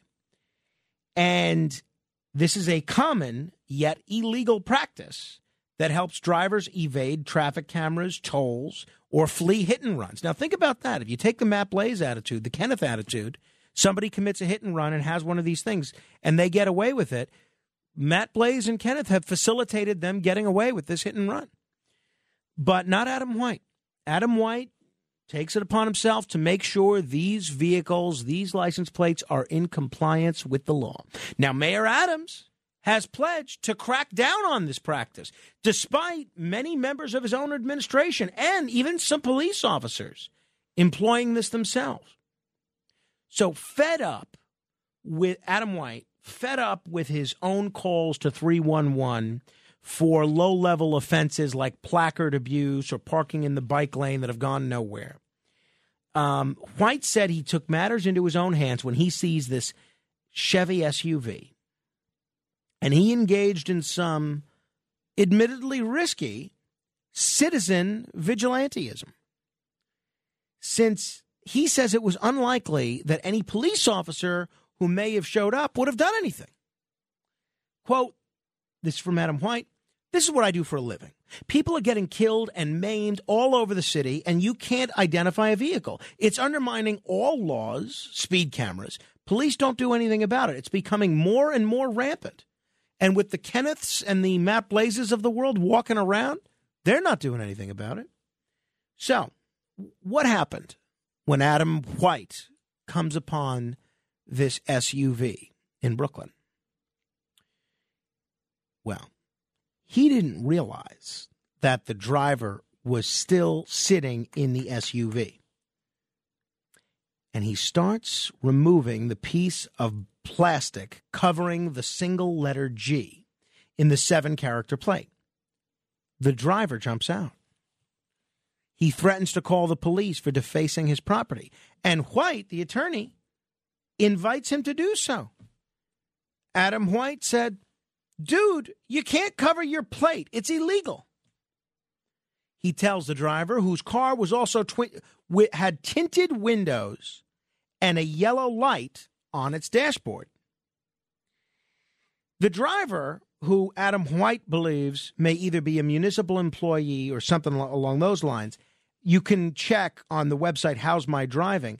This driver has racked up 26 violations since 2019, including six for speeding in school zones. So, not long after their verbal altercation, White says a squad car of cops from the 78th precinct pulled up. This is the same station house where some of the police officers have been criticized after botching an investigation into the fatal attack of a dog and his owner in Prospect Park on August 3rd. So the police pull up. The driver accuses Adam White of damaging his license plate. But White says he never touched it. He just removed the piece of plastic that concealed the full plate number, correcting what should have been the crime that day. White said it had no value except to obstruct, obstruct the plate. And then out of nowhere, you'll never believe what happens. White said cops started arresting him with metal handcuffs behind his back. The two officers uh, take him to the 75th precinct, where he was charged with criminal mischief. He's locked in a six by four foot cell for five hours before being uh, charged with criminal mischief and ordered to appear in court on December 1st. Now, the NYPD declined to answer questions about the case, uh, but provided the website Streetsblog with a brief narrative that describes the car driver with the def- the defaced plate as the victim. Meanwhile, Adam White says these same officers refused to write the driver a summons for his obstructed plate or his tinted windows because they said they didn't observe it. White says he's going to fight to have his ticket dismissed. Quote, they use they use excuses when they don't want to give a ticket. It's par for the course. I'm shocked they arrested me. It's very crazy. I'm going to make the most of it by challenging the system and the ticket and doing what I have to do to draw attention to cops not doing any of this stuff. My question is, what do you think? Do you think this gentleman should have been arrested for criminal mischief? That's question 1. Question 2 is at the very least, should they also have given this driver who might have been, you know, a city worker of some sort, should they also have given him a summons for having this you know, obstructed license plate? 800 848 9222. That is the question. A question. Since before your sun burned hot in space, and before your race was born, I have awaited a question. And one person who wants some answers on this is the city council member from Park Slope, Shahana Hanif, who said this week she is deeply disturbed by what happened to Adam White. And she is demanding some answers from the precinct's commanding officer. Quote It is shocking how the NYPD continues to prioritize unlawful and reckless car owners while harassing cyclists and pedestrians at every opportunity. Well, first of all, let me say, I don't think the NYPD is doing that. I don't think they're harassing cyclists and pedestrians at every opportunity. Um, she says we need accountability. Adam is a good Samaritan whose actions to hold a reckless driver accountable left him in handcuffs. This is police misconduct, plain and simple. Well, let me say, I don't think it's police misconduct. And if it is police misconduct, I don't think it's plain and simple. But I don't think this guy should have been arrested. If you have to, you give the guy a warning. right? Uh, To arrest him and hold him for five hours. It sounds like they were busting his chops a little bit because you know he's he's probably annoying, he's probably a nuisance, and the cops didn't want to be bothered with this guy. That's what I think happened here. I don't think he should have been arrested. And at the very least, I think this other driver should have been given a ticket as well because it is frustrating. It seems like all these city workers that have these stickers on their license plate, it seems like there's one set of laws for regular motorists and then there's one set of laws for everybody for the kind of the the well connected. And I don't think that's right either. What do you think? 800 848 9222. Let me begin with David in Rockaway Park. Hello, David. Hi, how you doing? Good, thanks. Listen, the the New York City traffic light system is like a huge pinball game, and it has a rhythm to it, except at major crosstown streets where they fire off the red light early, they fire off the camera early, and they catch poor schnooks who do not understand the rhythm. Okay, so I don't know that you necessarily answered my question about uh, what should have happened with Adam White and his arrest. Um, I don't know the particulars on the spot, so uh, anything I'd said would just be blah blah blah. Okay, well, thank you, David. Uh, I like a little blah blah blah once in a while, uh, much like uh, the climate change young woman. 800 848 9222. Greta Thunberg, I'm thinking of. Uh, Miss blah blah blah. Let me say hello to Opetizano in Middletown. That's your first name, Opetizano? No, Pedizano is my last name. Uh, Vincenzo is my first name. Ah, okay. Thank you, Vincenzo. What's uh, what's on your mind this morning? Well, uh, uh, number one, uh, he should have gotten a ticket for obstruction to plate. He should have, the driver. Yes, the driver should have got a ticket. And the lawyer should have minded his business. Yeah, I, I agree with you um, on both counts. But this lawyer does not seem like a mind your business type. Now, we all know people like this, right? So the question is, what do you do with somebody like this? Do you think he should have been arrested? The lawyer, uh, yes and no. I'm confused on that. Right. Okay. Because he should not interfere. And the law, I think the law states that, you know, you call the authorities, let them do the job. That's why we have the, the authorities, the police. Yeah. Uh, thank you, Vincenzo. Appreciate it. 800 848 9222. Jim is in Manhattan. Hello, Jim. Yeah, good morning. You know, I'm thinking that uh, this guy with the uh, obstructed plate, maybe he even worked for the police or he worked for a, a, a local politician because you got to really ask yourself, with all the problems in this city that you never see any cops around for, why did so many squad cars and cops show up for such a minor, un, uh, uh, unimportant offense that was not harmful that they're charging this guy White with? Well, that's what White is saying. Is he thinks this guy was some sort of uh, high-ranking municipal worker of some some sort, and he was, you know, one of these elites that I'm talking about. Somebody that was juiced in and thought that he had a right to have his plate obstructed.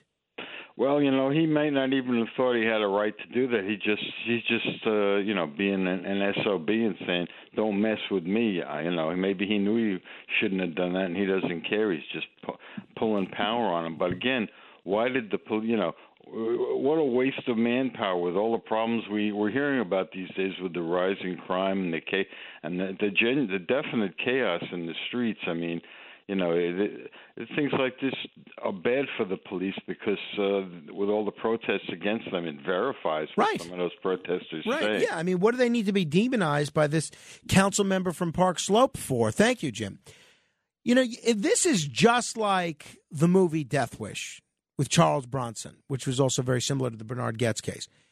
I mean, obviously, instead of Death Wish, the Death Wish gunman killing people, picture him taking stickers off of their license plates.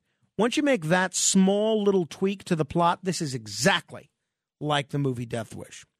And instead of, you know, like a tough guy who uh, is avenging his family, picture a lawyer on a bicycle.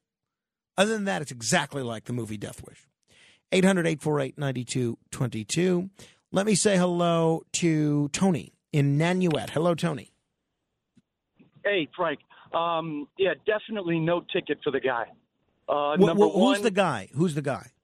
the the the uh, dra- owner of the car. Got it. Okay, the driver. First of all, right when the police get there, they obviously it has to be like a uh, they have to observe it. Uh, number one, it's a violation, correct? M- so that's if it's my a violation. It has to be in their presence. Now, my opinion about the attorney, he sort of was just standing his ground, and he was more like a civilian vigilante, you know, that was running around trying to make things go his way or make them right or whatever. Uh, he was on his little crusade or something like that and probably gave the cops a hard time. I guarantee you those cops did not want to lock this guy up. Yeah, I think you're probably right on both counts. You know, uh, I think, uh, and look, the police officers involved here, I'm not going to go through their whole disciplinary history, but Streetsblog, which is a very pro cyclist uh, website, they went through every disciplinary action that the two police officers that locked this guy up have ever had. And what are like you know Officer Adam Phillips, Sergeant Kirk Klenke, what do these two guys need to have incidents from 2007 reprinted in the paper 15 years later for? Of course they don't. So I agree with you. I don't think they wanted to make this a bigger deal. I just think uh, Adam White was probably as I said being a little bit um, a little bit of a, a jerk to be honest. Uh, but I still don't think they should have arrested him. 800 848 9222. Tony is in Tampa. This is a, a very Tony full show today. Tony's in Okay. Tampa. Hello, Tony. Hi, how you doing? Hi, great. Good. Yeah, I think if the judge is not a schmuck, he'll just dismiss uh, dismiss the thing with a warning to everybody, because the uh, the the problem is the lawyer removed the defect, cured the defect by taking the the, the evidence. He destroyed the evidence. You Ri- know? right, so I he guess- can't, he can't complain. Fair enough. Well, I guess he can complain about being arrested. Thank you, Tony. 800 848 9222. Angel is in Orange County. Hello, Angel. Hey, Frank, how are you? Doing great, Um, thanks. Good, good. So I'm a retired NYPD, and uh, I just wanted to know both Tonys are correct. Um, first of all, the driver could not be summoned because the attorney removed the sticker, so it wasn't observed by the police officer. If he, the attorney would have called the police and had them show up there to observe it without him touching it, it would have been a different story. They would have probably given him a summons right there. So that's, if you were advising this guy, Adam White, that's what you would have recommended. Correct. Gotcha. Call call the police and have you know call the station house whatever time that uh, and it, remember it's a violation, so it doesn't have big priority when other stuff is going on in the city. So Well, nobody's going to be rushing to go to that location for a stick on a plate. You know. That being said, should Adam White have been arrested? So, uh, so it could go either way. Now you had to have been there. Remember, you're only hearing to one side. So now, when you have a complainant and a defendant uh, arguing and stuff, the the cops are gonna want to get them apart because if they just walk away and leave, and then something happens, uh, physical, is, is going to be a problem. So, if being that he caused um, well, the the driver claims that he damaged his plate, so they're going to take his word for it. If he did, and he's admitting that he did peel something off from his plate, they're going to take him just to get him away from that situation. And, and you know, uh, remember, a summons is in lieu of an arrest. So if somebody's agitated, they're arguing or whatever it is, you don't have to give somebody a summons. You could take them into the precinct. You know. So And, you think uh, maybe that's and- what went on here? These police officers maybe. I think so. I, Well, I that makes so. Sense. That's very attorney- reasonable. Yeah. That's very reasonable, yeah, Angel. The attorney was was agitated. He was getting frustrated because the cops did not want to do anything to the driver, and so they said, you know what, let's take him away because it's going to become a problem where this driver not to be physical against him or vice versa. Gotcha. Hey, thank you, Angel. Great call. Obviously, none of us were there. So we're in some ways in a very difficult position to make judgments about an incident that we didn't witness. But I think the fundamentals of the incident we can make judgments about. You have a citizen vigilante, a Bernhard Goetz, a Curtis Sliwa, who is taking it upon himself to keep pedestrians and cyclists who are being maimed by these speeding drivers safe. And he's taking it upon himself to make these drivers comply with the law by removing these illegal sticker obstructions, which apparently are very prevalent in the Adams administration and among a lot of city workers. And then he gets arrested, kept in a cell for five hours. I, I do think, as uh, two of the previous callers, I'm betting at least one of them was named Tony, said that this Adam White ticket certainly gets dismissed. Everything gets dismissed now. Now that there's been some media attention on this case, I think that will probably be the case. All right, we have a first timer. We're sorry. Tim is in Buffalo. Tim, how'd you make out with the snow up there? Oh, uh, I got about three feet, but about 40 miles north, that uh, 77 inches. 77 inches. Wow. Do you have a snowblower? I don't. I uh, have a neighbor with a tractor and a plow. Oh, that's the best way to do. Does he help you out? He he does your. Oh, oh yeah, all the time. All right. Well, good. I like that. All right. What's on your mind uh, this morning, Tim? See, my thought would be if they didn't see him remove the sticker, uh, unless, of course, he was being adamant, yes, I did, yes, I did, um, I I would have just walked him around the corner and said, you know, you got to cool off and go uh, instead of arresting him for that because they didn't see him do that either. Tim, you know what? I am shocked that nobody has said what you just said because. I, you know, obviously, I've never been a police officer, and you know, I don't have the training of a police officer. But I'd like to think if I was a police officer, that's exactly what I would have done. Uh, because they didn't witness it, right? You're dealing with a hysterical driver who's whining. You're dealing with a hysterical cyclist who's whining. And um, to your point, the police are saying they can't give the guy the ticket because they didn't see the obstruction on the license plate. But what you just said is accurate, right? They they didn't see him touch the license plate either. So why wouldn't they just say a pox on both your houses, be nice to each other, and um, you know, and walk the guy around the corner? I, I think that your solution, I think, is the most reasonable. Well, I appreciate that. All right, Tim. Hey, uh, good luck with all that snow up there. All right, listen to you every morning up here on AM uh, 77. It's uh, it comes across clear as day. Love hearing that. Thank you very much. Thanks, Tim. All right, take take care. 800 848 9222. Paul is on Long Island. Hello, Paul. Hey, how are you? I'm doing uh, pretty well, I think. Excellent, excellent. Well, Hey, uh, Paul, I'm going to put you back on hold because your phone is screwed up. So if you can get to a better area or something, I'll be happy to talk with you. Gene is in Queens. Hello, Gene. How are you? How are you doing? I make a first living. of all, the other guy's right. A summons is in lieu of an arrest.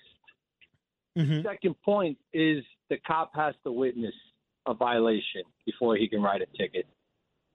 He All right, cannot so- write a ticket unless he unless he sees the violation committed. So, in your view, And the, police thing, acted I would've took appropriately. the guy around the block and cut him loose too. But the the other thing is the guy admitted he did it. Right. So, So, that's the that's the reason for the arrest. He let he he told the cops he did it. Not like the cops had to see it. He admitted he did it. are you a cop, uh, Gene? Uh, yeah, I'm a former cop. Former cop. Okay. So, um, also a friend of Vincenzo who voiced his opinion earlier. How Oh, great! Yeah, yeah, no, no. I, I was sorry that um, that Kenneth didn't put up his uh, his first name. We kind of got off on the wrong foot. But um, w- if you were in this position, given the set of circumstances that you know, and again, obviously none of us were there, but given what we're hearing about this situation, how would you have handled it? Would you have arrested this guy? Well, you, I probably wouldn't have arrested the guy because I like to talk to people and let them, you know, and Right. let them know like they're not doing the right thing. Right. What he, what he should have done was he should have called the police and pointed out the violation on the guy's car, and the guy would have got a ticket right away. It, but and and he would not have got arrested for it, you know, because he just, you know, just voicing his opinion after seeing to the police officer. Now, think of it from his perspective, though, right? He's saying that he makes a lot of 311 calls um, and nothing ever gets done. He still sees these stickers. Well, going to, yeah, I'm sorry. No, no, go ahead. Go ahead. I mean, so he's saying he's So, tried to call and there's no. Three one one system takes a long time. Right, but it's not the kind of thing you should be calling 911 for, right? I mean, 911's for emergencies. No, you're exactly you're exactly right. You know, sometimes you get lucky and the cops show up right away on the three one one call if they're not busy. So, from his perspective, he's sort of taken the law into his own hands as a vigilante. If you're him and you're cons- wrong touching somebody else's property, no matter what. no matter what, no matter how illegal no it what, is, you can't. No matter what, you can't do it. No matter what. All right. A Gene in Queens has spoken. That's it. Uh, 800 848 9222. Let me squeeze in one more, and then we're going to try and do the $1,000 minute. And then if anybody wants to hold, you can. Robert is in Rockland. Hello, Robert. Good morning, sir. How you doing? Uh, in my personal opinion, if people want to do this in the future, take a picture or a video of the plate. If the police are called, you can show them vis- physical evidence of the obstruction of the license plate. Well, do he not did- touch the other he- guy's car. He did take photos of the obstruction, and then once he removed the obstruction. Ah, he shouldn't have. He shouldn't have touched the car at all. He should have just called the police, showed them the photographs. Look, here's the car. Because by touching the vehicle and the police not being there to physically see it, they. Um, I wouldn't have arrested him either. I would have put him around the corner or told him get in your car and leave. Well, or And bicycle. we'll talk to the other driver. Right. Yeah. Well, bi- bicycle. But yeah. favoritism was played here by the police, in my opinion. And meaning they were favoring the driver over the bicyclist. Right. Interesting. Interesting. Robert, thank you. Um, I'm very interested to see where this case goes. I- I'm sure it will be a dismissal, but I think it's going to be an interesting road from now till whenever I said the hearing is December 1st. It's going to be very interesting because this guy, Adam White, is going to use this to bring as much attention to this as possible. And uh, this guy, this driver, may have won the battle, but he may have hurt the cause of all drivers that have these obstruction things because I think it's forcing Adams to crack down to do what he said he was going to do and crack down on these obstructed license plates and crack down on placard abuse. We'll see what happens. All right, those of you that are holding, if you want to continue to hold, you're welcome to. Uh, but if you would like to be the seventh caller right now to 800 848 9222, we're going to give you an opportunity to win $1,000. Be the seventh caller now, and you'll get to answer 10 trivia questions in 60 seconds. If you could do it, you will be $1,000 richer. Go ahead and call now. 800 848 9222, straight ahead. The Other Side of Midnight with Frank Morano. Other Side of Midnight with Frank Morano.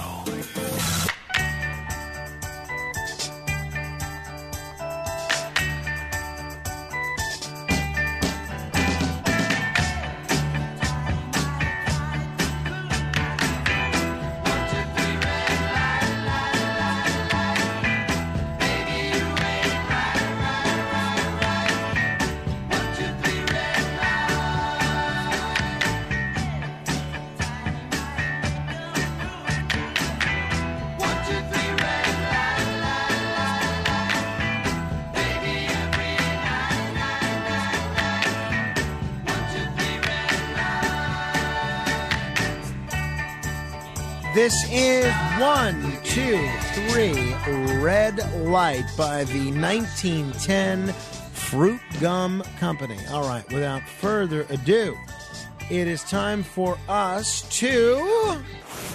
The Other Side of Midnight presents It's the thousand dollar minute.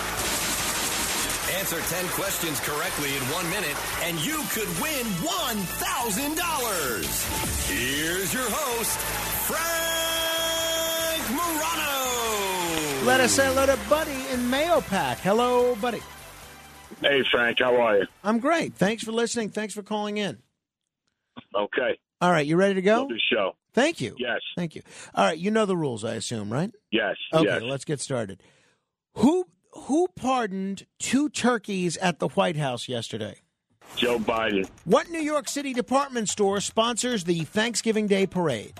Macy's, What professional sport is always played on Thanksgiving?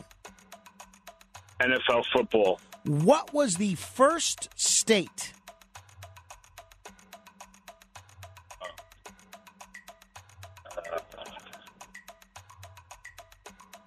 Virginia, Ah, I'm sorry. It was the state of Delaware. Delaware is. Well, you're doing well, buddy. There, you we've got a good pace. Made it up to question four, but did it quickly. Uh, give Buddy a consolation prize if we can. Um, Delaware was the first state. Uh, so uh, first of the original thirteen. So that's that's what their official state nickname is, the first state. And now they uh, they've given us Joe Biden. So they've certainly done their part, have they not? All right. Uh, without further ado, uh, let us give you an opportunity to, um, you know, be heard through the written word.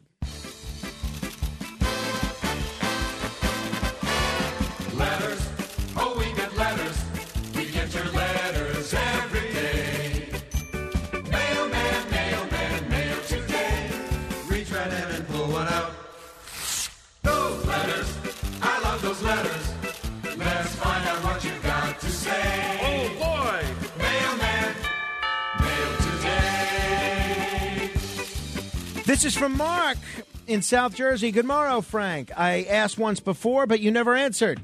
Where does the sound bite that you play for question come from? All right. Well, I usually like a little mystery to where all these sound effects come from, but uh, I'll let you in on that. That is from the Star Trek episode, The City on the Edge of Forever. That is the guardian of forever. Uh, I got an SMS text message here from a listener. And if you want to text me, you can. 8168 Morano. The text message says, White, meaning the lawyer we were just talking about, White is a hero. He would have been more of a hero if he bashed in the taillights of the SUV. I hate jerks who cover their plates. I'm not sure that he is a hero, but uh, I'm not sure he's a villain either. All right, uh, this is from a gentleman named Mike. Hello, Frank. I have been a loyal listener om- since almost day one. I must admit, I was somewhat skeptical at first, but after a week, I knew this was going to be good radio. I'm seldom disappointed. Not always perfect, but then what is? What bothers me is some of your regular callers. They call Curtis over the weekend and bash you quite severely. I get the shtick between you and Curtis. It's entertaining, but those callers who you entertain with regularity can't wait to toss you under the bus. Then they call you and sing your praises, tell you how wonderful the show is. It's just not right. This bothers me. They who they know who they are. I'm sure you do as well. You're too nice of a guy to call them out. Uh, an excellent first birthday for Carmine and a splendid Thanksgiving for you as well. Thanks for always great radio, mostly, uh, Mike. Um, let me say, I am not bothered at all at any of these callers bashing me either on this show or on any other show, right? I think you need to understand what I do, what Curtis does, it's entertainment. And by putting a caller on, we're not hooking them up to a lie detector. We're not expecting them to recite the Talmud accurately. When a caller calls a radio show, the only thing they are is a tool. They're a tool to help me entertain you, the listener. That's it. And so if it involves making fun of me and yucking it up with Curtis, that's great. I think that's wonderful. So nobody should be bothered by that. Yo, chill out. This is from um, Aldo. Um, oh, this is a long email, so I'm just going to go brief through this.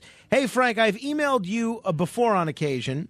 Together with my spouse of 48 years, congratulations. We were early and we wake early and put you on the radio. We listen to the radio not exclusively, but mostly throughout the day, including the weekends. My wife particularly likes the $1,000 trivia segment.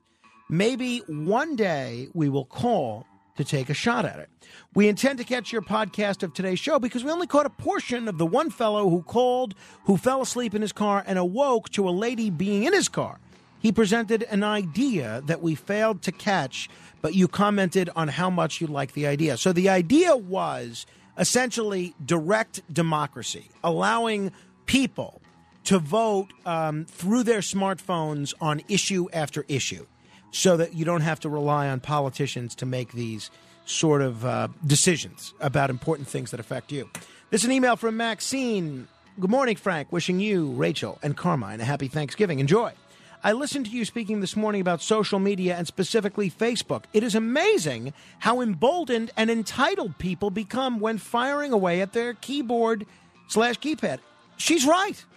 They make comments and confront others where they would never do so otherwise, such as off social media. You're a class act and an excellent radio host. Always interesting. See that? Um, wh- who's that fellow that emailed me before? Mike? Always interesting. Not mostly interesting, always interesting. Informative and funny, and of course, very intelligent. Happy holidays, Maxine. She also included a photo of a, a, a dog to show Carmine, which was very, very nice. All right, this is um, oh, this is from Elizabeth. If your life story was a musical, oh, I wish I had given this more thought. What would the title be? Who would play you, and who would you write want to write the soundtrack? Okay. Uh, so look, I think the the best person to play me because he's just the greatest performer of all time is William Shatner. That's number one. Number two, um, I would like uh, maybe Lin Manuel Miranda to write the uh, write the soundtrack. What would it be called? You know, I know this is kind of a lame answer, and I wish I had more time to think about it. But it would be called "The Other Side of Midnight." I think. I, think that's what it would be called. All right. Um, Michelle writes subject: Beam me up. She writes, I just tuned into your show after not listening for a while. Still lame as ever. What's up with the beam me up? So goofy. Damn. I wish you would have better content. Uh, upside frown face, the s- frown emoticon. Uh, Jeff writes on the subject of transitioning. Frank, you said Carmine is transitioning from bottle to sippy cup.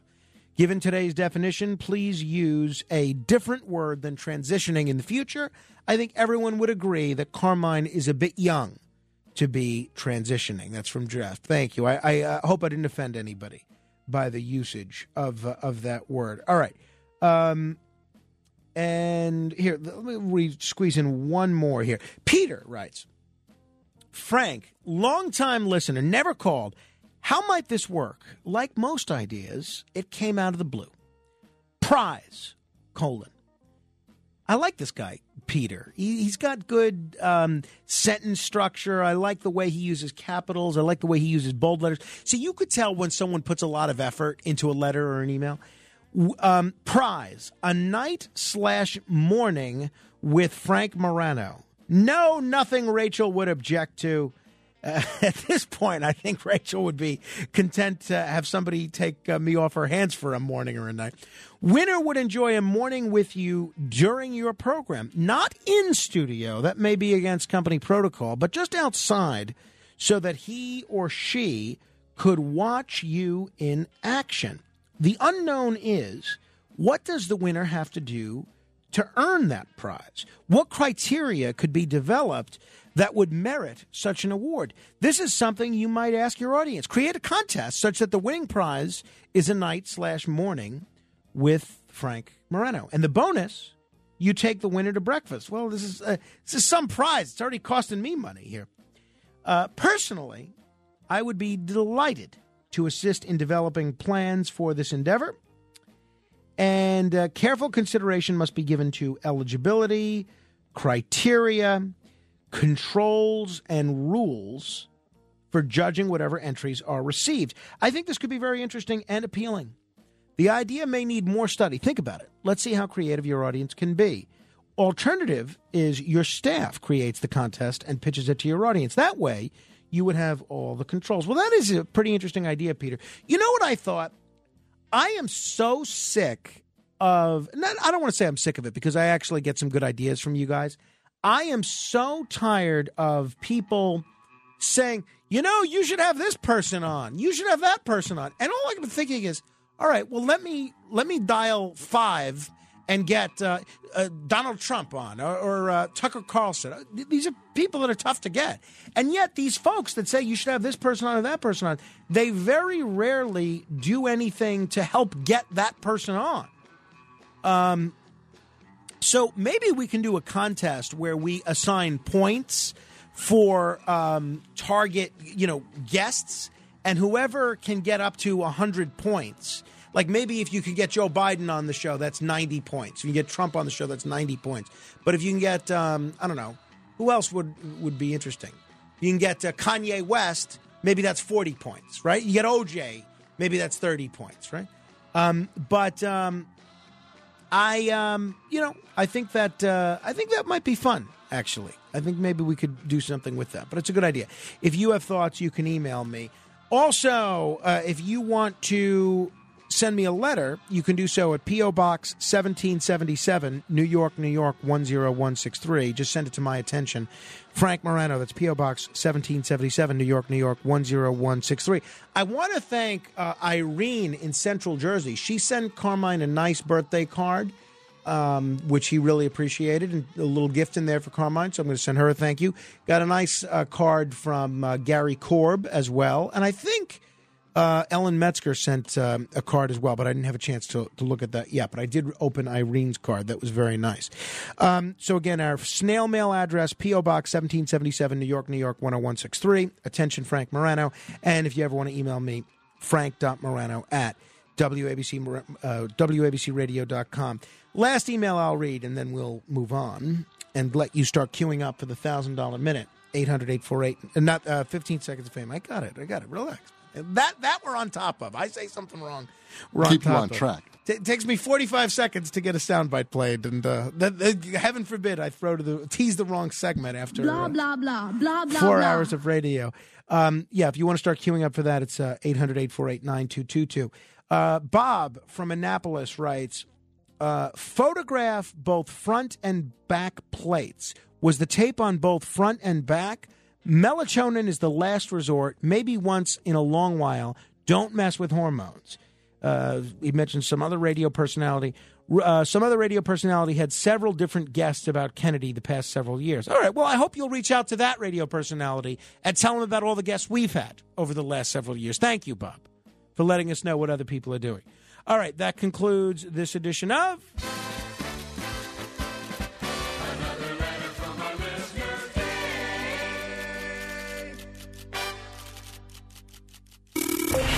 Other side of midnight. It's the other side of midnight with Frank Morano.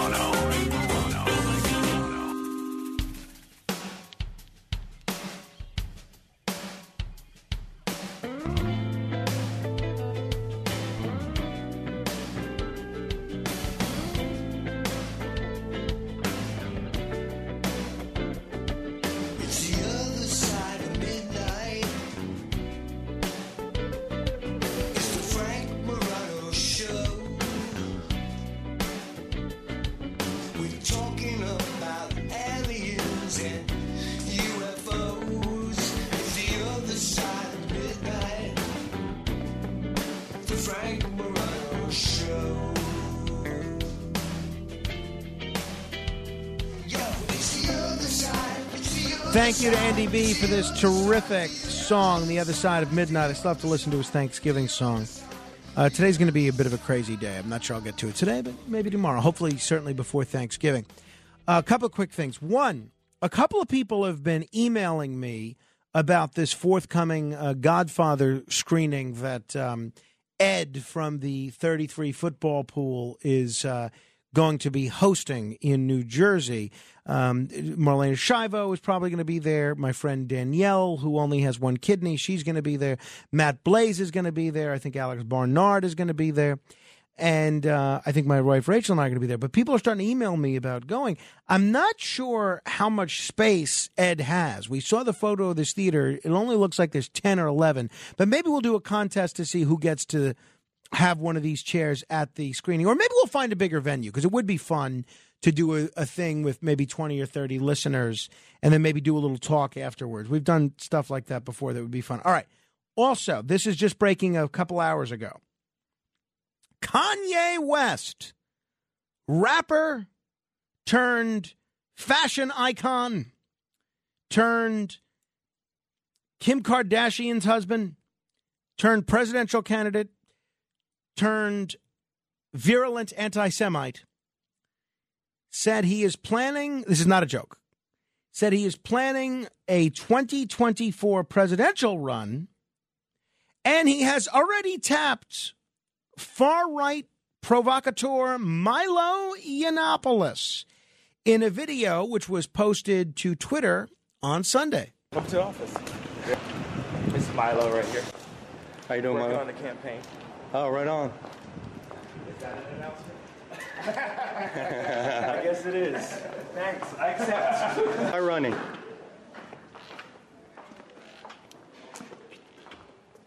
yes. That's awesome, Kanye. Simple. Simple as that.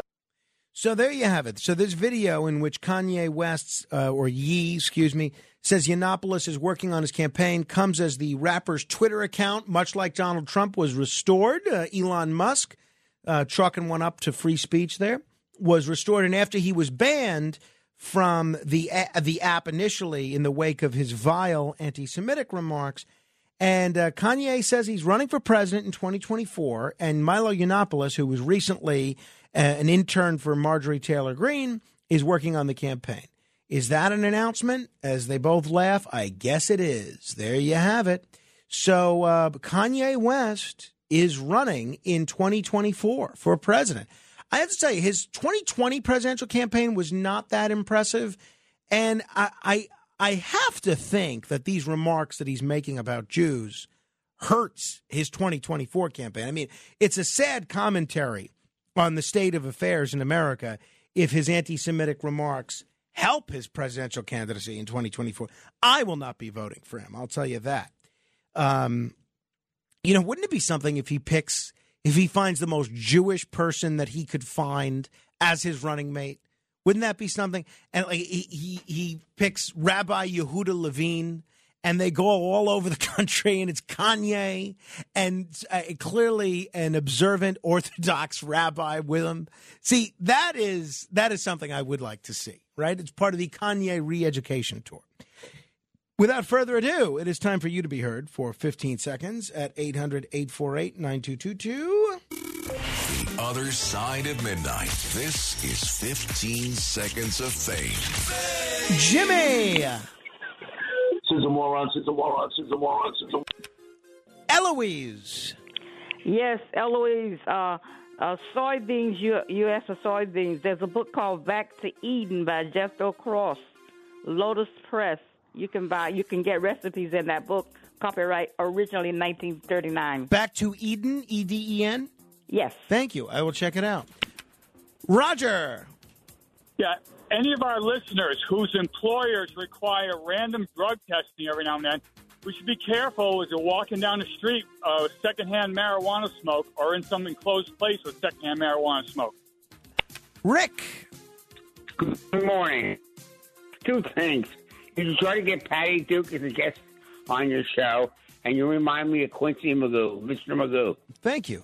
And finally, Joe. Yes. Uh, I have four cousins up in Buffalo. None of their solar panels are working, Frank. The system ain't going to work. Hey, thank you, Joe. Hey, I'll be back tomorrow. We got a lot of guests for tomorrow. And uh, General Thomas McInerney, David Stockman, Dr. Sky, and more. Frank Morano, good day.